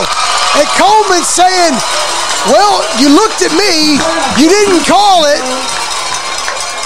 And they called the timeout, or that it would have been a double. Oh, man. That Wade's got to take the touchdown back off the board. That stinks. Uh, I don't understand why Coleman's upset because he called the timeout. He was on the field. But then he was mad that they honored the timeout. I'm, I'm a little confused by that one, to be honest. I am too, because Coleman's walking out on the field. Yeah. And I'm not sure if he's going to go back to the official. Yes, he's still going at the official. This is the most upset I've seen him all year. Yeah, he, he is upset on that, which is weird because, again, he walked onto the field right when the ball was snapped, so he, he wanted the timeout. well, basically, what happened was, you know, the offense wasn't ready to go. You got to fumble, and then you try to get everybody in the huddle. And you're right, Matt. He reached out and called timeout, and the official on the far side of Summit gave looked like he gave him the timeout, but there wasn't a whistle, and we couldn't hear it. Right. But uh, you know, again, to, to your point to note, Brady Pierce beat double coverage, and that was just a beautiful, beautiful pass. They ran that what we would call Tampa 2 defense. That's when you have the corner guarding Brady Pierce, and then you got the safety up top. And Brady Pierce ran by both of them, and that was a beautiful, beautiful throw. So Summit after the timeout, Coach Coleman's got to put his hat back on his head and go back to the sideline. 43 seconds left until halftime. 29 zeros the score. Destin Wade at quarterback. The ball will be on the 43 of Centennial. Pistol formation, two off the left, two off the right, and Hollis right behind Wade. Here comes Wade. Wade's going to throw. Wade's got all day. Wade's going to tuck it. Wade thought about running. Now he's going to run. Wade breaks one tackle, sack. Down he goes. Lost two yards. Wade waited to the last second, didn't move, and a nice sack, I believe, credited to Rowan. Yeah, they tripped him up on that one, and it. Uh, I was watching Pierce run that route, and uh, he kind of knew the ball wasn't going to go to him. So whatever happened on that backside, there's those receivers were covered as well, and there was just nothing happening for Wade. He tried to make it happen with his legs and got tripped up. But you can tell Coleman wants to score because he called the timeout. So he's, he's looking for uh, he's looking for more greenbacks in the end zone, baby.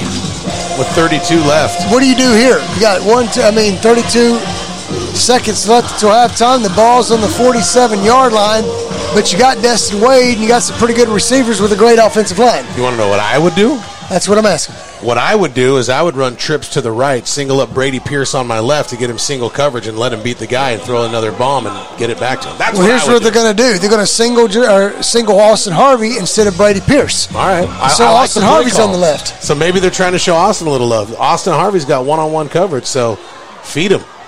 Second and 14 on the 47. Pierce goes from right to left across the line, and Wade's going to throw it out of the shotgun. Wade, Wade, waits. Wade cannot find anybody. No one's getting separation. Now Wade throws it, finds Pierce at the 20, down to the 19. On the ball. 23 seconds left. On the ball, on the ball, spike. So they started out in trips formation. Brady Pierce motioned to the opposite side, which where Austin, Austin Harvey was, and then he came back across the field wide open. Great throw by Wade.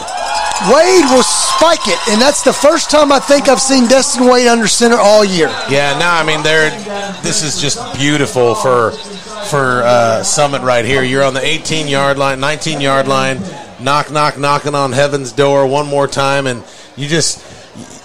I, I would see Coleman probably run another RPO, a run pass option, because if, if they're not there, then then he can run the ball. But again, the the slant to Brady Pierce is going to be there. But I would like to run like a post corner, maybe to Austin Harvey. He's got single coverage. I'd fake the post inside and then have Austin wide open on the outside. Two receivers to the right, two to the left, and that is Pierce and Harvey on the wide side of the field. Wade's going to look left. Wade throws to Pierce. Oh, we got a push in the back and no flag on Williamson. The sophomore has the task to cover Pierce. Yeah, Harvey's a little frustrated because he was wide open on that and he's getting single coverage. But the entire time, Wade was eyeballing Pierce. And he ran that slant play, and he was covered by that safety. So the safety's backed off Pierce a lot because he's learned his lesson that uh, the closer he gets to Brady Pierce, the worse it's going to be for him if it's a pass play. Literally, there's only there are only two play, two players covering Pierce and Harvey on the wide side. Wade's got to look left. He still looks left. He throws to Harvey at the 10. Harvey at the 5, 4, 3, and 3 seconds. He's going to have to spike it or a timeout. So Coleman's got a decision to make here. We're down at the 3. That was a 15 yard gain. What do you do now? Uh, I'd, I'd, run a play. I mean, let's you know, let's call it what it is here. What's the difference between 29-0 and 30, 32 to zero? So, I mean, I'm not taking the field goal. I would just because I like to play hypotheticals with Epley. I'd bring in Keaton, and I would have some fun with it. I would fake the handoff to Keaton, boot Destin Wade out to the left side where there's a single coverage, and run like a slant and if the slant's there, I'll take it. If not, I'll just run it in with Destin Wade. That's what I would do. So no halfback pass from Keaton Wade. I mean, you could. It probably it'll probably work, but I'd bring Keaton in because everybody in the stadium is going to think it's going to Keaton. So I'd fake it to him, and then I'd roll out to the left. Well, they're bringing in Keaton Wade. They're bringing in the other linebacker, Brady Hendricks. It's three seconds left until halftime. They're going to need three and a half yards to score. I'm excited for this play. I think Coleman's going to do something cool. I, well, I, I, hope he doesn't just give it to, to Keat. I hope he does something cool with it. Well, here you go. Let's just call it four yards. Off the left hash, going towards the school at Summit. Summit up 29 0. They're going to run one more play. This is all you got. Can they score? It's the Keaton Wade off the left, and listen, and here's your answer. Oh my God, he wasn't even touched. That's the crazy thing. It's like I would assume that there's going to be three guys keying on Keaton Wade, and there was nobody. Like, wow, I don't get it. Like, how is nobody keying on number seven? He wasn't even touched. And credit to the offensive line. Man, the Summit offensive line is just so in tune this year. They they're used to each other. They're strong. They're beating these guys up, moving them around. Keaton Wade wasn't even touched. That was awesome. The kick is good from Crane. So your halftime score, thirty-six to nothing. What did I tell you it was going to be before the game? I'll let you repeat it. I told you it would be 35-0 at halftime and then the ending would be 42 to 6 because Coleman, you know, in vintage fashion, he's going to call the dogs off and we're going to have a run running clock, so we're not going to get a ton of scores in the second half. Well, it's homecoming and everyone's happy here. Throw your hands in the air and we'll take the commercial break. We'll get Matt's halftime analysis. After these messages, you're listening to 101.7 FM. Hi, I'm Robert Rogers at Parks Motor Sales Buick GMC. And I'm Michael Parks Lawrence at Parks Motor Sales Buick GMC. Together, we're Mr. Bobby Parks' grandsons, and we run his dealership, and we are glad to be part of our local community. Being family owned and operated, we invest heavily in our community. We do things like sports teams, schools, bands, you name it. We try to help everybody we can. The reason why we do this is because we all love this community. So come do business with us, your neighbors, at Parks Motor Sales in Columbia, Tennessee, right off Nashville Highway, or at parksmotorsales.com. Columbia Foodland is a locally owned and operated family grocery store with a full line of dry, dairy, frozen, meat, and produce items. We focus on keeping the freshest hand cut meat and produce items daily with the most competitive prices in town. We offer weekly ad specials as well as in store weekly specials throughout the store. Located at 427 West 7th Street in Columbia in the former Harris Foodland location. Columbia Foodland. We are here and ready to serve the wonderful people of Columbia and the surrounding areas. Hello, I'm Rick Whitley. And I'm Daniel Pollard from Jones and Lang Sporting Goods. We would like to take this opportunity to thank all of you for the many years of support. Since 1966, Jones and Lang has been locally owned and operated and supplying teams from T-ball to college. Stop by and see what we can do for you. We offer a wide variety of services from silk screening and embroidery to our custom trophy and awards department. We're open Monday through Friday, 8 to 5, and Saturday, 9 to noon. Remember, Jones and Lang Sporting Goods, the look of a winner. Hi, I'm Steve, the garbage man. By now, you all know about Don, our service truck guy. Well, let me tell you about another member of our service team, and that's Mike Ashley. He's the guy you'll talk to when you call the office. Just call and talk to Mike one time at 931 540 0919, and you'll see why we're lucky to have him here at the Garbage Man. Thanks, Mike, for all you do to keep the Garbage Man first in service. That's 931 540 0919. AMC Roofing. Leaking roof? Missing shingles? AMC Roofing has you covered. Locally owned and operated. We specialize in residential roof repairs and roof maintenance. We are equipped to repair any type of residential roofing systems. And we also handle siding repairs. AMC Roofing can pinpoint leaks and have them fixed guaranteed. There is no job too small. But when you're ready, we also provide full roof replacements. Call or text today for a free estimate. AMC Roofing, your local roof repair specialist. Call Andrew Costa today, 931 626 0492. This is JP Plant with TriStar Sports Radio. As I travel around southern Middle Tennessee and North Alabama covering local and regional sports, sometimes both me and my car need a bit of refueling. Fortunately, there's always a Quick Mart convenience store nearby. Whether it's filling up with a cup of joe or grabbing a chicken tender sandwich with all the fixins. Yep, Quick Mart convenience stores gets me and my car to the next event. Stop in on your next road trip. Quick Mart convenience stores proudly serving Shell gasoline. Are you thinking about a new fence? Maybe you need a pole barn. Then you should give Sands Fence Company a call. That's 931-309-1644. Will Sands has built his business based on the principles of honesty, quality, and integrity. Sands Fence Company has been in business for over 20 years, providing the community with farm, residential, and commercial fencing, as well as pole barns and buildings. Call today for a free estimate. Sands Fence Company, 931-309-1644. 931-309-1644.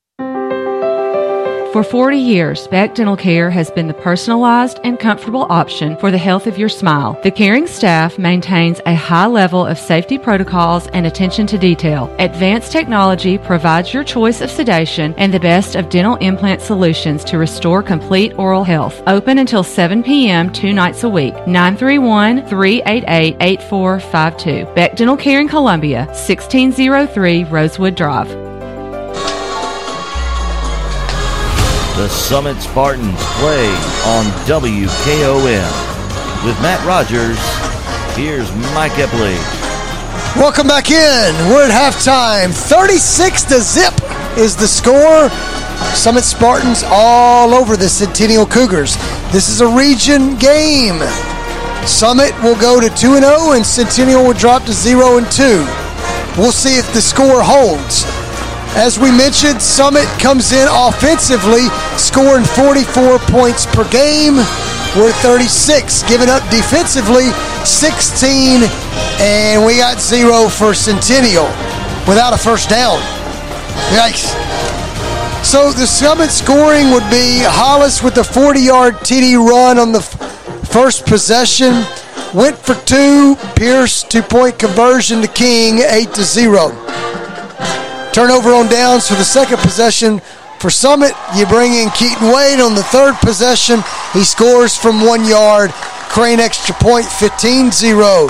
On the next possession, Hollis rips a big one, and then Wade goes to Pierce for the touchdown. Extra point Crane 22 0. You get the next possession. Wade, the best run of the night, probably runs from left all the way back across right for 40 yards, 29 0, extra point Crane. And then right before half, we don't want to call him a riverboat gambler, but Coach Coleman says with three seconds left from the four yard line, I'm going to roll the dice. And Keaton Wade rolls in from four yards. So the score 36 to 0, and we're going to toss it over to Matt Rogers to get the analysis. Yeah, I mean, an absolute domination up front for the offensive line for the Summit Spartans. Let me give you these stats. Offensively, Summit has had 409 total yards on 36 plays. Centennial almost has more plays than they do total offense. They've ran 12 plays for 15 yards, zero first downs. And rushing, Summit has rushed for 292 to the Cougars 7. And then passing, Summit has passed for 117 yards, and the Cougars have passed for 8. The good news is the quarterback for the Cougars, Plowman, is perfect, Epley. He's 3 for 3. Bad news is it's only for eight yards, no touchdowns. Destin Wade's passing is eight for 11, 117 yards and a touchdown. And then rushing, let's go for the sophomore, Dominic Hollis. Seven rushes, 127 yards, and one touchdown. It'll be interesting to see how long Coleman keeps the sophomore in as well because you want him to be fresh for the future games. And then, of course, Destin Wade on the ground, eight rushes, 109 yards, one touchdown. And Keaton Wade is the leading rushing touchdown tonight. Three carries, 14 yards, two touchdowns for Keaton Wade. And we haven't seen Keaton Wade get two touchdowns in one game since 2019, if I'm correct. So it's good to see him back out there. And you can see that Coleman's priming the pump for Keaton for the latter part of the season because the deeper they go, the more that they're going to need the Wade bros on offense, not just Destin Wade. Here's another interesting stat. When they played Henry County, the halftime score was 36 to 6. When they played Blackman last week, the halftime score was 42 to 13 and here we are now against Centennial 36-0. All three teams they've played so far, Henry County, Brentwood and Blackman, all only scored 7 points in the second half. So I would see Turner, or sorry, Kurt Taylor, do what he always does as the defensive coordinator for the Spartans. He's going to tighten the defense up. He's not going to want to give up a lot of points, especially tonight. Taylor is sniffing shutout for the first time in his career as the defensive coordinator. I guarantee you, Taylor wants the shutout tonight. He saw Indy shut these guys out, and he wants to see his guys shut them out as well. I think they can do it, but I'm going to stick with my original prediction at the beginning of the game because I know Coleman's going to call the dogs off. I called it at 42 to six, and I didn't know they were going to go for two points. So I'm either going to go 43 to six or 43 0. I want to go back to Dominic Hollis. You talked about. you Yeah. really like what he's doing. I'm going to put this in perspective for you guys listening to the halftime show. This is moving forward. I'm not saying the game's over tonight, but think about the statistics and how much you're going to need someone besides Destin Wade to run the football. In the first game first Henry County, Dominic Hollis, besides Destin Wade, was the leading rusher, uh, just by committee here, six for 43 yards. Game two was a forfeit. Game three, Keaton Wade was the leading rusher for 62 yards, five carries. You probably don't need Keaton in all. Not, they ran him a lot that night uh, because it was close at one point but pulled away. Blackman, King, Brandon King, five for 57. My point is, listen, look what you just read off, and I think that may solidify or make Coach Coleman feel a little bit more comfortable. Hey, you got Brent, uh, you got Beech coming up, you got uh, Ravenwood coming up. You got to be, re- you're to have to be ready to play these teams, and they're to be. Ravenwood's going to bring just as much of a punch as Brentwood or more. Yeah, and so it's good to see Dominic Hollis on the rise because he does have more breakaway speed than the other running backs. Uh, I would even say, including maybe a Keaton Wade. I haven't seen Keaton run, you know, break away like his brother Destin since 2019 when he was a sophomore. But just sticking to Dominic Hollis, he's got that breakaway speed. He can break away from the juniors and seniors that he's going to go against, and it was good to see that tonight. We saw him do that. So, like you said, Epley, I mean, for for him to get these touches and to prove that he can do it and get the looks, it's very important for this team moving forward because Dominic Hollis is a key ingredient to the success of this rushing attack for the Summit Spartans. And let's talk about the offensive line quickly. Hmm. There's a difference between you played the position. For people listening, you're saying tonight, Destin Wade has all night. Well, pass blocking is a little bit different than run blocking. But this offensive line, the cohesiveness, the camaraderie is there, and they know what to do. But once again, I go back to this, Matt. Explain to the listeners the difference in run blocking and pass blocking that Summit does so well on both ends. Yeah, so r- run blocking, you know, you're, you're basically using all the power from your legs and you're, you're pushing them upfield. And, and the, the thing is, Coleman's a run guy, right? I mean, he's even said it, I, I want to run the ball 90% of the time and pass 10%. Like, he's a run guy. So he's had the Mullins, Bauer, Garber, Cook, uh, Richardson. He's had these kids. They're all seniors. He's had them for four years. Think about this doing the same drills every day run, run, run, run, run. So they can't get any better at it, you know, in terms of, you know, they've mastered it. Let's just say that they are they are master run blockers because that's what they've done. Pass blocks a little bit different. Now you got to sit your butt down instead of you know you know thrust your uh, your your legs and everything forward. Now you got to sit your butt down, sit back, and we've seen him do it excellent tonight because there's been a couple quick passes, but a lot of them is Wade scrambling, not because guys are in his face, scrambling because he wants to get an open lane to get a visual on his receivers running. But the offensive line, there's virtually no pressure tonight on Wade. And again, credit to those inside guys. They're going against these Scrug bros that the older brother's 300 pounds. So you know it's not an easy block. Uh, you got Garber at 280. Bauer's only 200 pounds, and Cooper Cook's only 250. So all of them are outweighed, and they're just stoning this guy at the line. Stalemate, stoning him. They're doing a phenomenal job, not only run blocking, but like you said, pass blocking. Do you like the schedule the way it sets up for Summit? Three road games, five straight home games, two on the road, and that's the season. I do when we're at home, right? I mean, this is great for Summit for you know these these big games for um, Beech like, and yeah, Ravenwood. Beech, yep. Ravenwood. That's you know great, but I mean, look at you're going into Shelby Central. That, uh, that's Shelbyville. Yeah, yeah. Sh- Shelbyville. Like that's going to be you know a tough road game. Franklin shouldn't be tough, um, but I, I like it right now when we're at home. Um, two away games isn't that big of a deal because you got to assume someone's going to have a home game uh, for the first round of the playoffs. So yeah, I, I, I do like it. I really do. I if I could swap the Franklin Shelbyville game, I would because uh, Franklin should be an easier road game. But uh, I, I do like it because the meat of your schedule, Ravenwood, Blackman, Independence, they're here at home. So it's uh, it's a good thing for the Summit Spartans. Former defensive coordinator, head coach Franklin.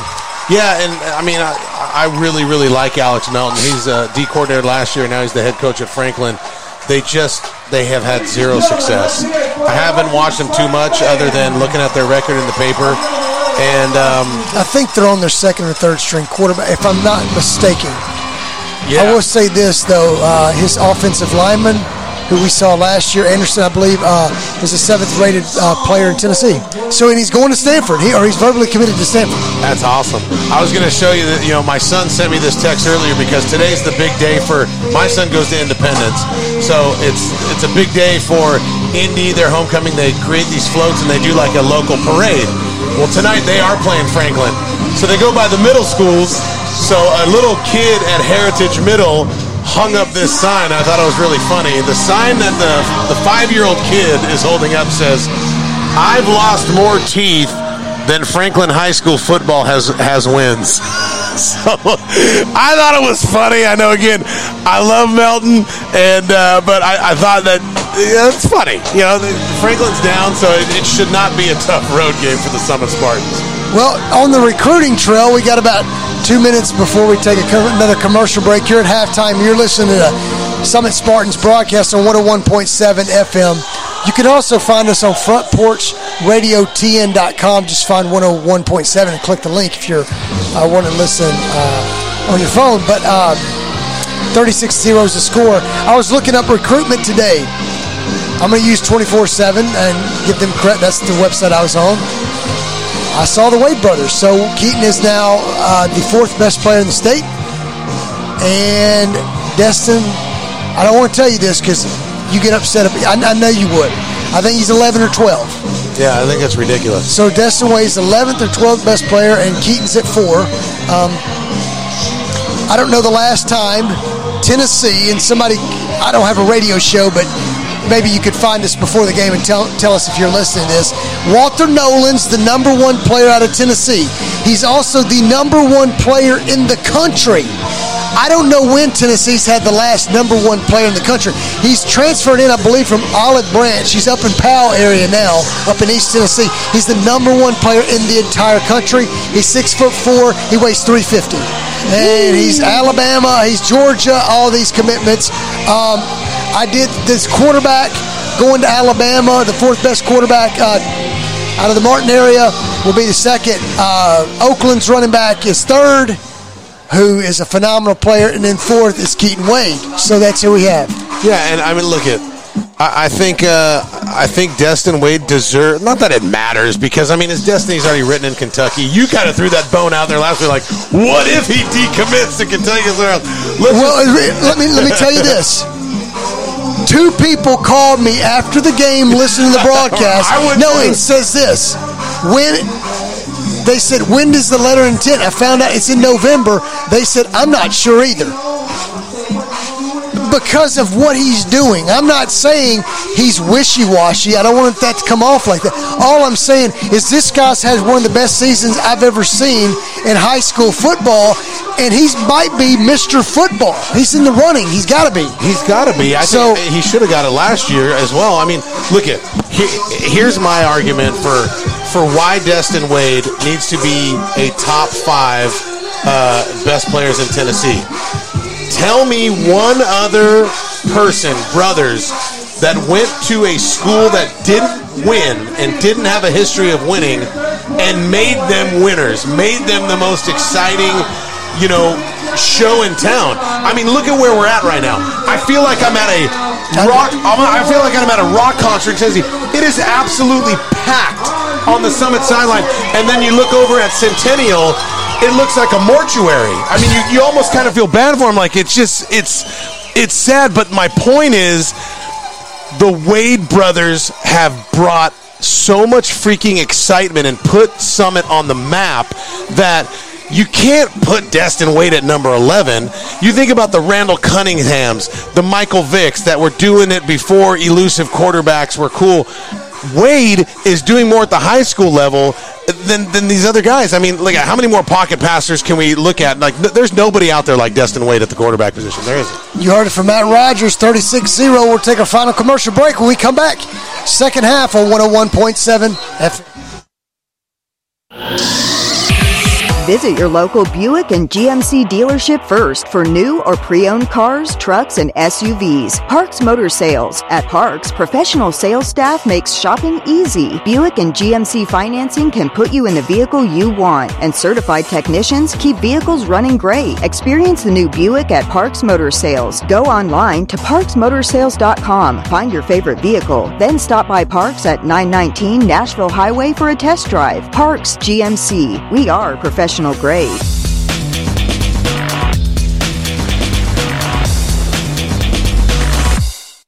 American Standard Heating and Air Conditioning is built to a higher standard so you can focus on the problems in your life that actually matter, like the stair that only creaks when everyone else in the house is asleep.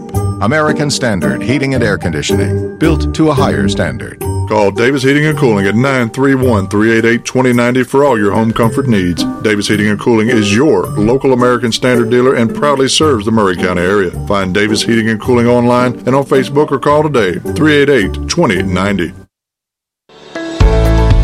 At Maury Regional Medical Center, we know being at home is always your first choice. Our home services team helps you as you recover at home by providing individualized care, progress monitoring, and reporting to your doctors. Whether you need nursing care, rehabilitation services, home health aides, or disease management, Maury Regional's Home Services offers the care you need. Services are available in Maury, Marshall, Lawrence, Williamson, Lewis, Giles, Wayne, and Hickman counties. For more information, visit mauryregional.com or call 931 490 4600. One stop shopping. That's why so many people shop Chrysler Dodge Jeep Ram Fiat of Columbia. As the number one volume CDJR dealer in Tennessee, we offer the largest selection of new Ram, Jeep, Dodge, and Chrysler vehicles. And when you have the largest selection of new, you have the largest selection of used, too. Combine that with state of the art, fast, accurate service, and you've got Tennessee's number one volume dealer. Shop online at Chrysler Dodge Jeep Ram of Columbia.net. Middle Tennessee's Ram Truck and Jeep headquarters. You can count on us. Based on combined retail and fleet sales as reported by Chrysler in the state of Tennessee in 2019. Roofing isn't something you think about until you need it. When you do, let Roof Systems Inc. be your first call. Roof Systems Inc. is locally owned and has been providing excellent service since 1983. From repairing roofs on small homes or installing new roofs for large commercial retailers, no job is too big or too small. Why choose Roof Systems Inc.? Well, in our customers' words, best experience I've had with construction related business. Honest, professional, friendly, and affordable. Call today 931 398 5977. That's 931 398 5977. Hey folks, it's Chandler Anderson from the Right Care Primary Care and Pediatric Clinic. Folks, we are open from 8 a.m. to 6 p.m. Monday through Thursday. We provide pediatric care, primary care, and even urgent care if you need to get in during those hours. Our provider there is Kelly Kelly. She does DOT exams as well as well woman exams, and she does our pediatric well child physicals. So, folks, if you're looking for the right care and a provider that's not going anywhere, come see us at the Right Care Primary Care and Pediatric Office. Built upon a solid foundation of cast iron and steel, the Kubota L Series tractor is the number one selling compact tractor in the U.S. for over 10 years. Powerful Kubota diesel engine, ease of operation, and your choice of a Kubota gear or HST transmission. The durable Kubota L Series. Talk to your local Kubota dealer today to schedule a demo. Go to KubotaUSA.com for full disclaimer. Call or come by Columbia Kubota or Franklin Kubota or visit them online at columbiakubota.com or franklinkubota.com. Hey, this is Derek Ransom with 10 Pin Alley, voted number one family entertainment center in Maury County. We offer 32 bowling lanes, giant arcade, laser tag, bumper cars, and a full cafe and bar menu. We also specialize in group events, kids and adult birthday parties, company parties, sports team parties, and holiday parties. We're located at 322 East James Campbell Boulevard in Columbia. Call us today at 931 381 Bowl or visit us at 10pin.com. 10 Pin Alley, it's where the good times roll. Summit Spartans football on WKOM is brought to you in part by Parks Motor Sales, Jones and Lang Sporting Goods, Roof Systems Inc., Right Care, Columbia Franklin Kubota, 10 Pin Alley, Chrysler Dodge Jeep Ram of Columbia, Columbia Foodland, Holland's Pharmacy, Beck Dental Care, Nedrich and CSH Inc. Brown's Body Shop, Maury Regional Medical Center, Quick Mart, Davis Heating and Cooling, and by Sands Fence Company. With Matt Rogers, here's Mike Epley. Welcome back in. Start of the second half. A ruckus crowd here. Homecoming. Summit. The visitor Centennial.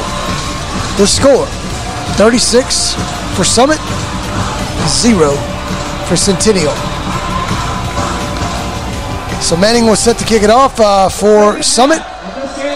I'm not sure it's going to get to the deep backs for uh, Centennial, Boggs, and Forsey. Hasn't been back there all night and content to have the ball up to about the 40, and we got a fumble, and luckily he gets on the football and that was Bruton uh, for Centennial. So the Cougars, uh, Matt, have their work cut out for them. Starting on the 40, uh, check it 30, down 36 nothing. Yeah, you got to crawl before you walk, as they say. So our, our number one goal, if I'm uh, on the coaching staff for the Cougars, is let's get a first down.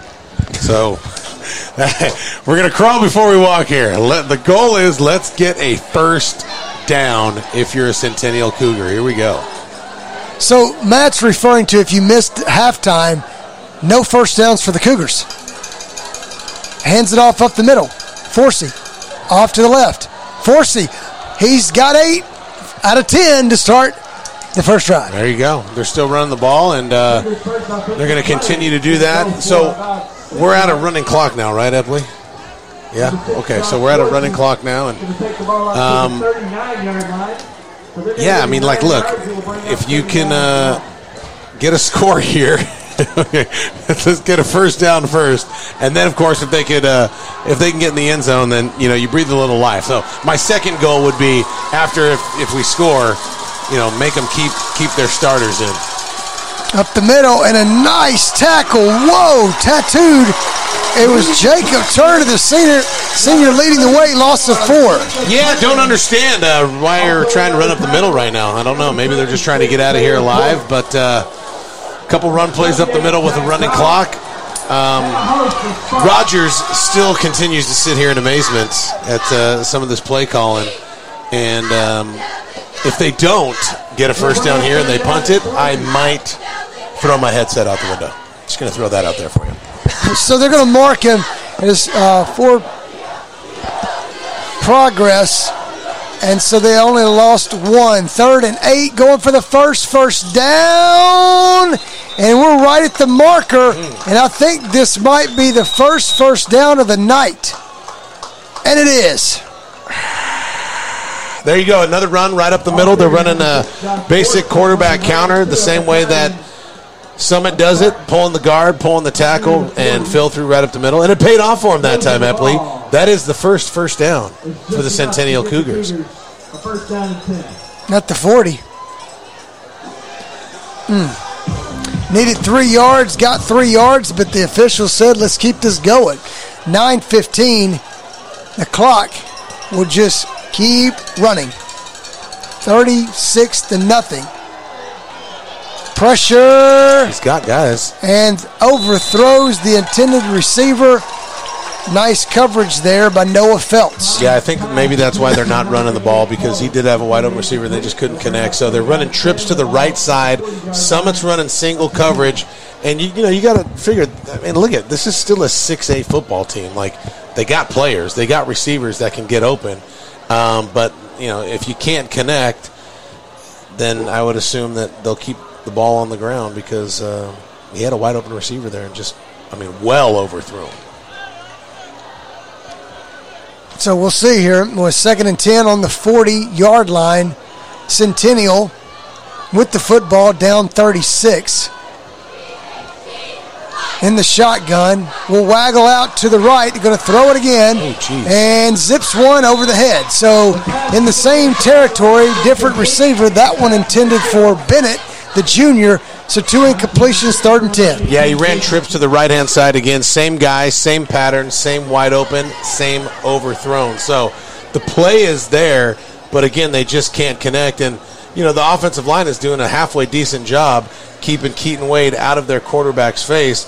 I thought by now we would have at least seen one Keaton Wade sack. Again, that's only the fifth time that they've thrown the ball, but still. Um, you know, Keaton's usually about 50% on pass plays when getting sacks, right? 7.30 left in the third quarter, 36 0, third and 10 on the 40. And Centennial with throw. Plowman's pressured, breaks one. He goes to the right, steps over and tackled from behind. It's Davis Sane, a gain of five. Now, what do you do if you're Krosky? It's fourth and five. Yeah, I think it's safe to say that the quarterback for Centennial, Cannon Plowman's better on his feet than he is in the air. But uh, you got fourth and six. I'm going for it. I mean, again, to make this argument, what's the difference between giving Destin Wade the ball on the 45 or the ball on the five? Like, you know, they've stopped him one time early on, and you, You, know, do, you do have Cochran as your kicker. he's great. He's a great punter. He'll probably pin it within the 10 yard line, but that's all I'm saying. Is it doesn't matter. Woo! It's way up in there. Brady Pierce signals for a fair catch at the 19. That's challenging when the most exciting part of your offense is your kicker, the punter. I'm not, I'm not trying to be smart. I'm just I'm I'm being honest. Like he's a phenomenal punter. We'll take a 30 second commercial break. We'll be back. 6:32 left in the third. Hello. I'm Barbara Lincoln with Hollins Pharmacy. You may have heard our previous commercials about compression hosiery that we carry at Hollins Pharmacy. Well, we've recently expanded into a full line of knee braces, back, wrist, ankle, and other support wear. We will gladly help you get just the right fit for these items and, of course, special order items to ensure the proper fit. Come see us at Hollins Pharmacy, 1608 Hatcher Lane, or call us at 931 388 4233. 388 4233. Welcome back. Uh, and Austin Harvey in at quarterback. So there's your backup quarterback. And we got a backup tailback as well. And that's Josh Jenkins. And Jenkins run to the 24 yard line. So a nice five yard pickup. Second and five for Summit. Yeah, Austin Harvey was the backup last year, and he's backing up Wade this year. The future of the Summit Spartan quarterback is going to be Austin Harvey. He's just a junior. Nice handoff right there, and Austin Harvey can throw the ball too. So don't be surprised if we see him aired out a couple times uh, tonight. Four wide receivers. The sweep will go to Luke McNeely. Luke McNeely comes off the right, gains one. So it's going to be third down, and they're going to mark him at the 26, and they need the 30. Yeah, and, he, at least offensively at the skill position, you can already see Coleman has pulled his starters. But the thing that I that I do like that he does is, is he leaves some of the big dogs uh, up front in. So he, he's got, I believe, the entire starting offensive line still in, which is good because you don't just want to throw your backup uh, quarterback, especially out into the wolves, with uh, no solid protection. So I like that Coleman does that.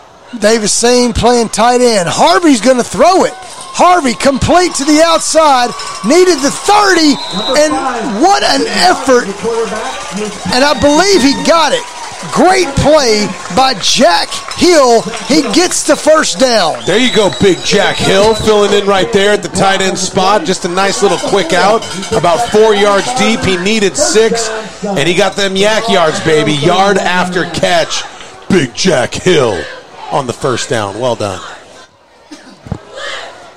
413 in the third quarter. Nice pass for Harvey to Hill. First down. The 31 going to hand off, and that's Austin Gruters. Gruters goes to the right, up to the 35 yard line, gain of four. Yeah, another basic counter to the right. Gruters, no stranger to carrying the ball, and he did as much as he could with it. Turns it into about four yards. And um, with, with the exception of maybe a couple of those little tight end pot passes on third down or maybe a bubble screen, I think Coleman's just going to run this all the way back home tonight. And uh, looks like we're going to be going home a little bit early again tonight, Epley. This is starting to become a habit, a lot like last year. Davis Sane in at tight end for the Spartans. 36 to 0 is the score. Austin Harvey, backup quarterback in. So Destin Wade is done. Cooper Hall, Luke McNeely in at receiver, the sophomores. Got a lot of fresh meat, young blood in there. Yeah, they got the sweep coming in to number uh, 26, Jack Hill. He'll gain two. It's going to break up third and four for Summit. Jack Hill, he's going to be like the miniature Brandon King, the little Wes Welker. They could put him at slot. They could put him at tight end. They could put him at running back on that one. And uh, you can tell they like him. They like his athleticism and uh, they're letting him get some run. And obviously, the other interesting note, they did pull the other sophomore, Dominic Hollis, who's had an all-star night tonight. And if this is correct, I got to say for Jack Hill, I got to make a point here, and I'll make this point after this third and four. I don't want to go on a tangent on a broadcast, but I will say something if this is correct, and I and I will get this confirmed. Austin Harvey needed four, he got two to the 39 on the run. So it's fourth down. I'm assuming Coach Coleman will punt for the first time tonight, right? It looks like he's going to. I was going to wait and say no, but then I cheated and I saw the guys going out there. He is going to punt. Um, so here's my point Jack Hill on the roster. For every kid listen, if this is correct, he's a senior. How much playing time does Jack Hill get? Ooh, I like where you're going with this. Not a lot. Not a lot. For all the all the people who can tell me that they have to play to be on a football team, you got to fill a roster. And you got to have players like that who are committed either in practice. Matt, you've been on teams at a high, way higher level than high school football. For me, that's where my career ended. But whoa, what a boom by Brady Pierce uh, he kicked one from the 25 to the two yard line on the other side. Standing ovation. I'm gonna try to get a hold of Brady Pierce and play and uh, pay him for some punting lessons for my eighth grade son because I'm trying to teach my son, you know, start to get him into kicking because he got a great leg. That was one of the best punts I've ever seen Brady Pierce do. But my point is this: I'll stay here. Jack Hill has got three plays on offense. He's watched this whole thing steamroll this year. It could be last year all the way through it. For one of the first times I called his name. You don't think he's happy or his parents are happy and being part of a team and he won't remember this. That's all my point is. Yeah, look at Big Maddox Reed, the senior, giving him a big hug, giving him his dap. And I think that just shows a lot of character, not just for Jack Hill, but I don't know his parents, but character for his parents too, sticking it out. It's we live in a society so much today of instant gratification. If I don't get mine, I'm out of here. I'm going somewhere else. If I don't like the coach, I'm leaving. If I don't like the teacher, I'm going to call the principal and make her switch teachers. Like, I mean, we live in that world now to where when things don't go our way, we quit or we try to change our circumstances instead of, like you said, just sticking it out. Because in the long run, I mean, look at he he might be a contributor. You never know when your number is going to get called to where you play that that big factor in winning a game, closing a deal, sealing a partnership, whatever it is in life. Commitment, sticking it out. You know what I mean? And, and that's just such a rare characteristic. So I, I said I, I, like where you were going with that. Yep. And uh, props to the Hill family.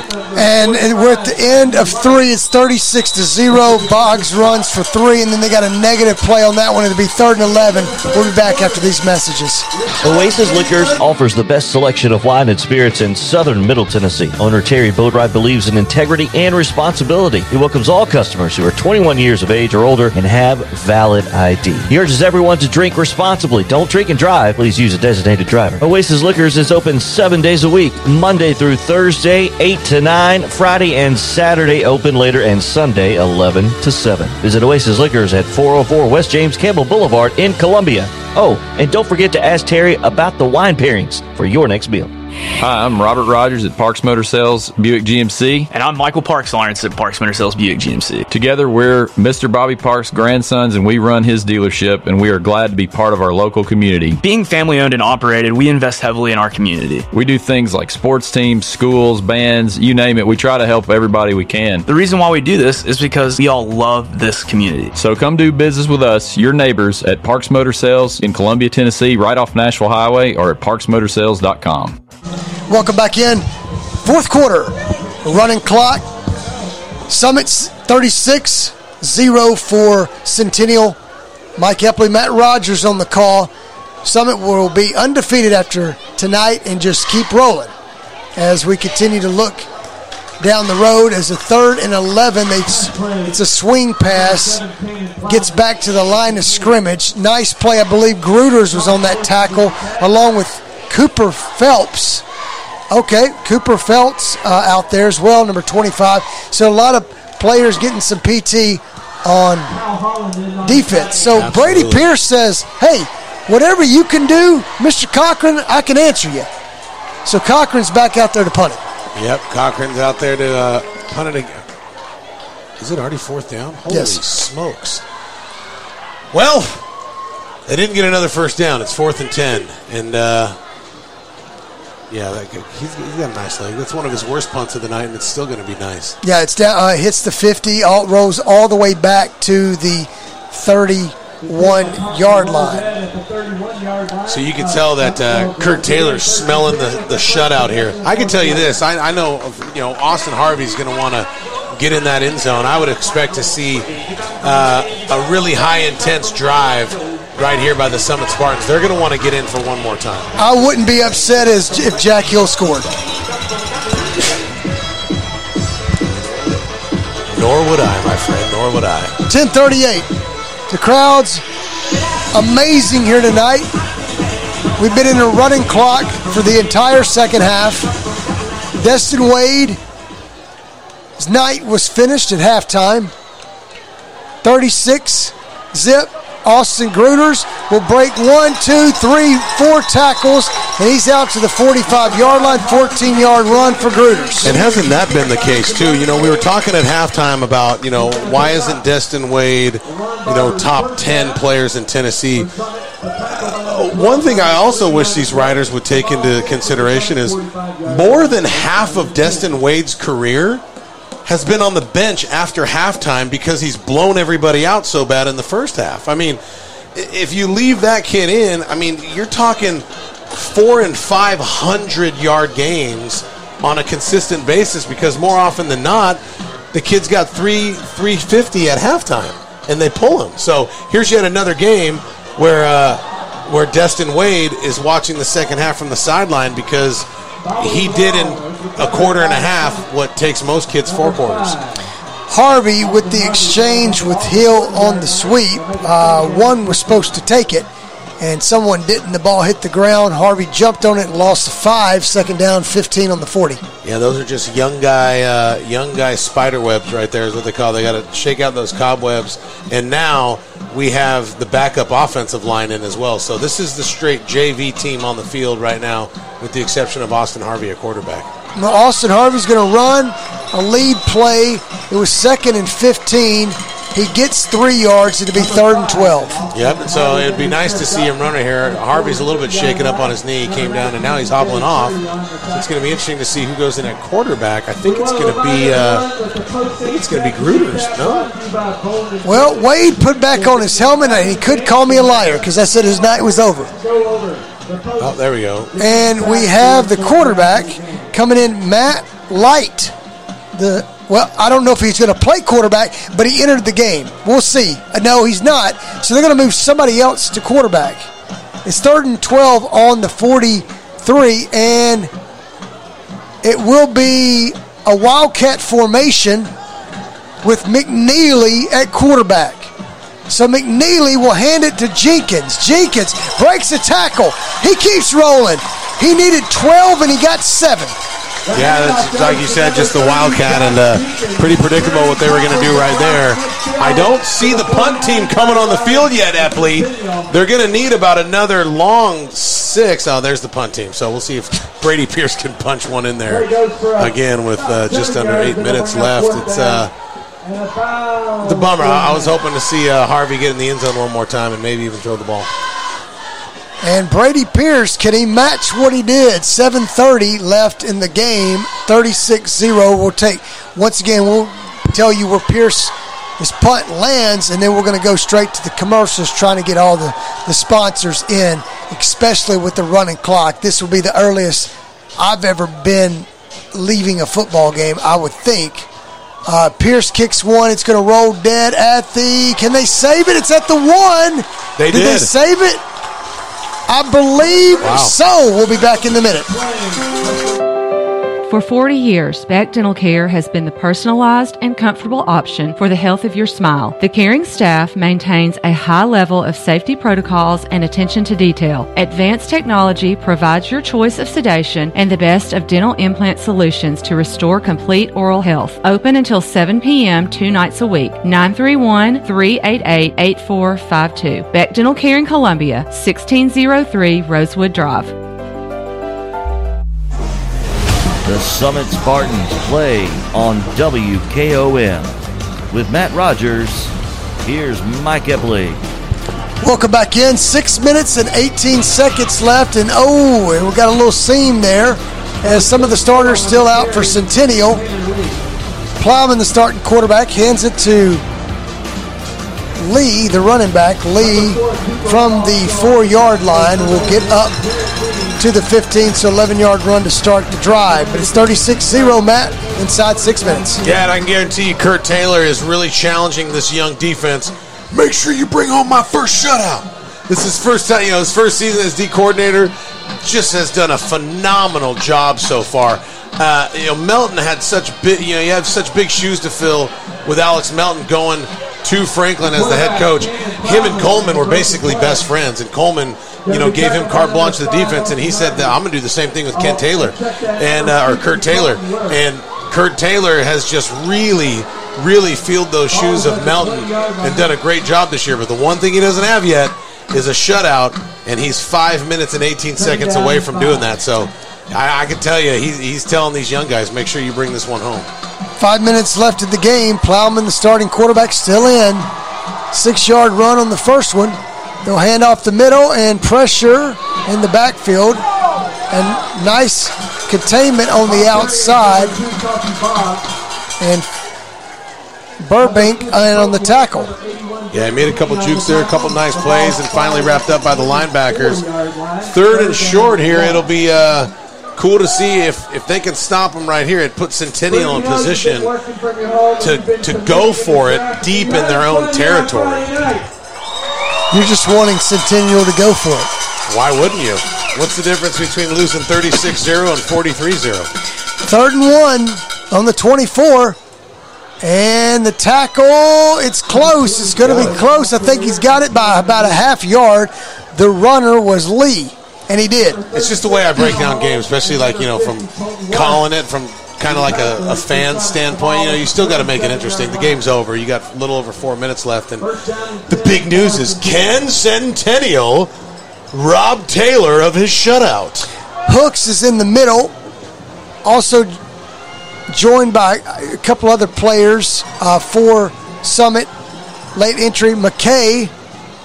And now Plowman's off to the right. Uh-oh. He's got a little bit of an opening. Best run of the night from the 27 up to the 45. So Plowman goes for 18. That's the largest, or that's the longest run of the night. Yeah, Luke McNeely had to come from the opposite side of the field to save that touchdown. And here we are. 46 yard line. Centennial's about to cross midfield for the first time tonight. Another victory. They've gotten a couple first downs now. Now, can we cross midfield? And if we do, can we score? We got three minutes and 15 seconds to do it. Oh, so excited, Epley. I'm on the edge of my seat. 36 to 0 is the score. They're going to throw it. And he's going to throw one long. Covered, overthrown in the coverage was McNeely on Pollard. And Pollard is the starting tight end, so Luke McNeely is in, guarding the starting tight end. Yeah, and Pollard, it looks like he tweaked his knee or his ankle on that. He's, he's a little uh, discombobulated, limping off the field. That should have been caught, man. That was not a bad throw by Cannon Plowman at all. And I mean, first time I was thinking about this, you're a quarterback and your first name's Cannon. Why are you running the ball? You should be throwing it. You know what I mean? If I'm going to name my son Cannon, he better have one. That was a good uh, throw right there. I wish, uh, you know, it would have been nice to the tight end make a little bit better of a play there, but not great. Second and 10 on the 47 of Centennial. Centennial with the ball. Option play. They bring the defensive end up, kicks it to the outside. A nice run, but a hard lick as Lee comes across midfield. A gain of six. Yeah, look at him getting a you know big uh, Colin Fuller right there, the senior, laying the hat on him, making him pay the price for carrying that ball. And now here we are, third and five. They just crossed midfield. Another small victory for the Cougars. Here we are on the 48. One minute and 50 seconds. Uh-oh. And open field goes Lee from the 48 down to the 30, a 18 yard run. All right, they're about three yards from getting in the red zone. The time is ticking. It's not going to stop unless they call a timeout. One minute, 38 seconds. Epley, can they rob Taylor of his shutout?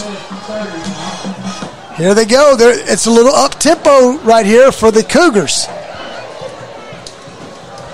Plowman still in. He hands, nope, fakes the Lee, and he's going to keep it. And oh, almost a tackle in the backfield by Phelps, but his team comes back, loss of three. Cooper Phelps had the shoestring tackle, didn't wrap him up, but the other uh, Spartans were there to save the day, and now one minute left. Coaches next to us are packing up shop. I don't think they're as interested in uh, robbing Taylor of his shutout as Taylor is, is in keeping it. Up second and 13 on the 32. Centennial needs the red zone, hasn't been in there tonight. And Plowman's going to run up hit, run up to about the 22. I'm kind of shocked that Plowman's still in this game. Yeah, me too. He's just letting him ride it out, but uh, I- I'm with you. I don't know if I would keep my starting quarterback in there because we still have a lot of big six, uh, six eight games to play. 30 seconds. They're in the red zone. As you and I say in the Titans games on Sundays, it's time to stop the pest. 23 yard line, third and three. And Plowman's looking. He's going to run it to the right side. He gets the first down, ducks his head into the red zone, down, I believe, to the 18. I think that's going to do it. I don't think Centennial's interested in scoring, and that's going to do it for the game, Epley. Kurt Taylor gets his first shutout. Congratulations, coach. This couldn't have gone any better for the Summit Spartans. I hope uh, I hope Austin Harvey's uh, healthy. We'll take a commercial break. We'll get Matt's final analysis on this game and moving forward to the next opponent coming to Summit. We'll be back after these messages. Columbia Foodland is a locally owned and operated family grocery store with a full line of dry, dairy, frozen, meat, and produce items. We focus on keeping the freshest hand cut meat and produce items daily with the most competitive prices in town. We offer weekly ad specials as well as in store weekly specials throughout the store. Located at 427 West 7th Street in Columbia in the former Harris Foodland location. Columbia Foodland. We are here and ready to serve the wonderful people of Columbia and the surrounding areas. Hello, I'm Rick Whitley. And I'm Daniel Pollard from Jones and Lang Sporting Goods. We would like to take this opportunity to thank all of you for the many years of support. Since 1966, Jones and Lang has been locally owned and operated and supplying teams from T-ball to college. Stop by and see what we can do for you. We offer a wide variety of services from silk screening and embroidery to our custom trophy and awards department. We're open Monday through Friday, 8 to 5, and Saturday, 9 to noon. Remember, Jones and Lang Sporting Goods, the look of a winner. Are you thinking about a new fence? Maybe you need a pole barn. Then you should give Sands Fence Company a call. That's 931-309-1644. Will Sands has built his business based on the principles of honesty, quality, and integrity. Sands Fence Company has been in business for over 20 years, providing the community with farm, residential, and commercial fencing, as well as pole barns and buildings. Call today for a free estimate. Sands Fence Company, 931-309-1644. 931-309-1644. This is JP Plant with TriStar Sports Radio. As I travel around southern Middle Tennessee and North Alabama covering local and regional sports, sometimes both me and my car need a bit of refueling. Fortunately, there's always a Quick Mart convenience store nearby. Whether it's filling up with a cup of joe or grabbing a chicken tender sandwich with all the fixins. Yep, Quick Mart convenience stores gets me and my car to the next event. Stop in on your next road trip. Quick Mart convenience stores proudly serving Shell gasoline. AMC Roofing. Leaking roof? Missing shingles? AMC Roofing has you covered. Locally owned and operated. We specialize in residential roof repairs and roof maintenance. We are equipped to repair any type of residential roofing systems. And we also handle siding repairs. AMC Roofing can pinpoint leaks and have them fixed guaranteed. There is no job too small. But when you're ready, we also provide full roof replacements. Call or text today for a free estimate. AMC Roofing, your local roof repair specialist. Call Andrew Costa today, 931 626 0492. Are you thinking about a new fence? Maybe you need a pole barn. Then you should give Sands Fence Company a call. That's 931-309-1644. Will Sands has built his business based on the principles of honesty, quality, and integrity. Sands Fence Company has been in business for over 20 years, providing the community with farm, residential, and commercial fencing, as well as pole barns and buildings. Call today for a free estimate. Sands Fence Company, 931-309-1644. 931-309-1644. The Summit Spartans play on WKOM. With Matt Rogers, here's Mike Epley. A cool scene here in Summit. The cheerleaders and the football team singing to the faithful. A lot of video cameras out. It's homecoming here, and it couldn't be better. If you're Brian Coleman and his crew, 36 to 0 is the score one red zone snap for Centennial all night, and that was the last play of the game. So the hype train keeps going. The Destin Wade train keeps going. We didn't see Wade in the second half, as neither team scored, so I don't have any scoring summaries for either team, as Centennial did not get on the board. Uh, great defense for uh, Summit eight possessions for Centennial, no touchdowns. So that's about it. I'm going to toss it over uh, to Matt to give you the stats and his analysis on the full game as 36-0 is the final score. Yeah, I mean, the, the game pretty much went about what we expected in terms of the high-power Summit offense and just a phenomenal, disciplined Summit defense. With the exception of the, the false start early on, I mean, we did not see Summit make any penalty mistakes. They played a sound game. You asked me at the beginning, what's the key to the game? And my key to the game was don't make any needless mistakes. And they didn't because they have the talent, they have the guys, and that's what they came out and did. Again, great job to Kurt Taylor getting his first shutout as defensive coordinator. Um, and it just shows these guys are, are ready to roll. They are a major contender for this state title. Um, they are probably, you know, maybe the shoe in the runaway for the for the league title. Uh, you know, I know we got Ravenwood coming up, but um, I, Summit looks pretty close to unbeatable when they play the way that they play. So uh, tonight they they just they really did what they needed to do. We'll just say that. And the stats overall, Matt, for the night's game? Well, stats overall for the night's game, I mean, just to be honest with you, it's pretty much the exact same that we had at, at halftime, with the exception of Centennial went from 15 yards of total offense to 110 total yards of offense. They went from zero first downs to six first downs. So, uh, again, a lot of that is, you know, due to the backups, but. Um, again, for me, the, the superstar in the first half, I was really happy to see Dominic Hollis. He had seven rushes, 127 yards, one touchdown. Destin Wade, same stats, eight uh, that he had in the first half, eight rushes, 109 yards, and a touchdown. Keaton Wade had two touchdowns on the ground. Saw a little bit more of the passing game out of Destin Wade. He was 8 for 11, 117 yards, and one touchdown. And again, all of that in the first half. So when we talk about, you know, who's one of the top 10 best players in the state, and we say Destin Wade's number 11, that's my biggest beef is that these writers, these judges are judging him off of total stats when half of his career has been half of a game. It's a recruiting website.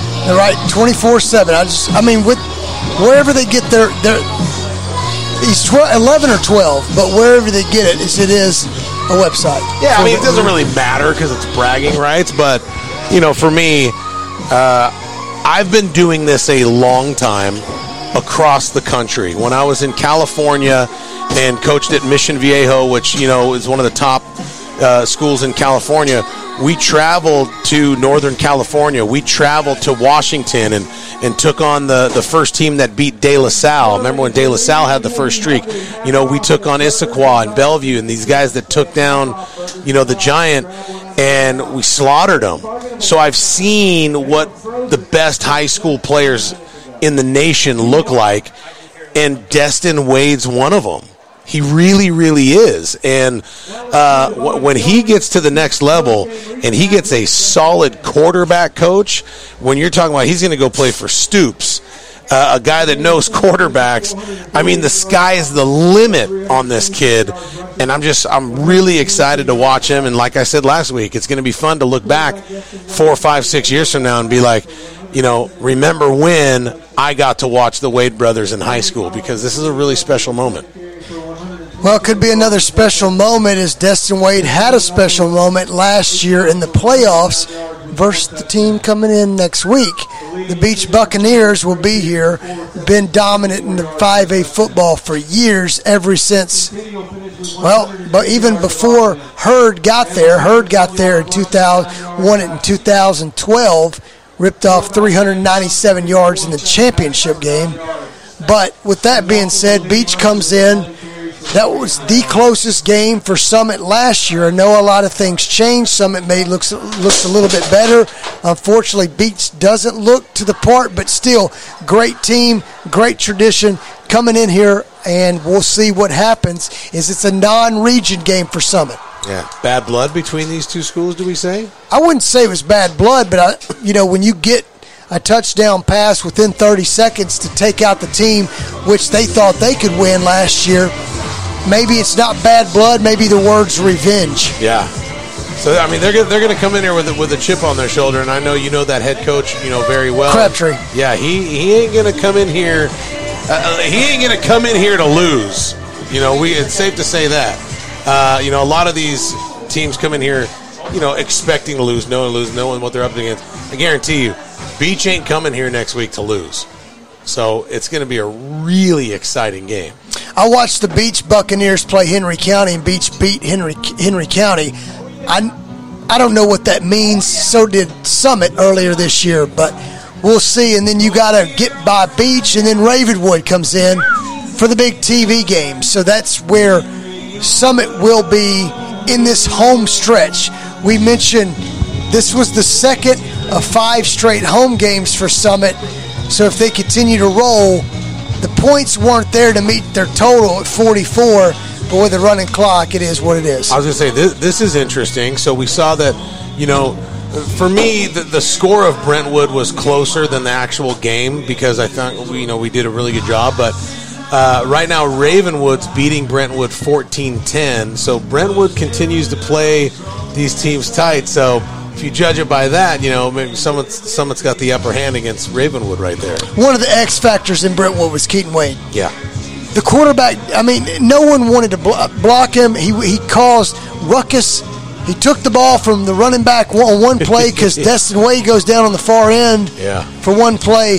That that was a game changer there. So, um, Matt, another good game here. Homecoming was nice, and now to now to Beech. Yeah, I'm just I'm excited. We have so many good games coming up. We got Beech, Ravenwood, Indy, all back to back to back right here at Summit Spartan Stadium it's it's an exciting three weeks ahead of us, man, because none of these are guaranteed wins, especially Beech next week. Like I said, man, Crabtree and the Buccaneers, they're coming in this thinking that they're going to win. That, that's a big deal for the mentality of a team. For that team, yes, uh, that's the tradition for them. So, for Matt Rogers, I'm Mike Epley. Thanks for listening to 101.7, or even if you're on Front Porch Radio TN.com and you've clicked on the 101.7. We appreciate it. Listen to us next week.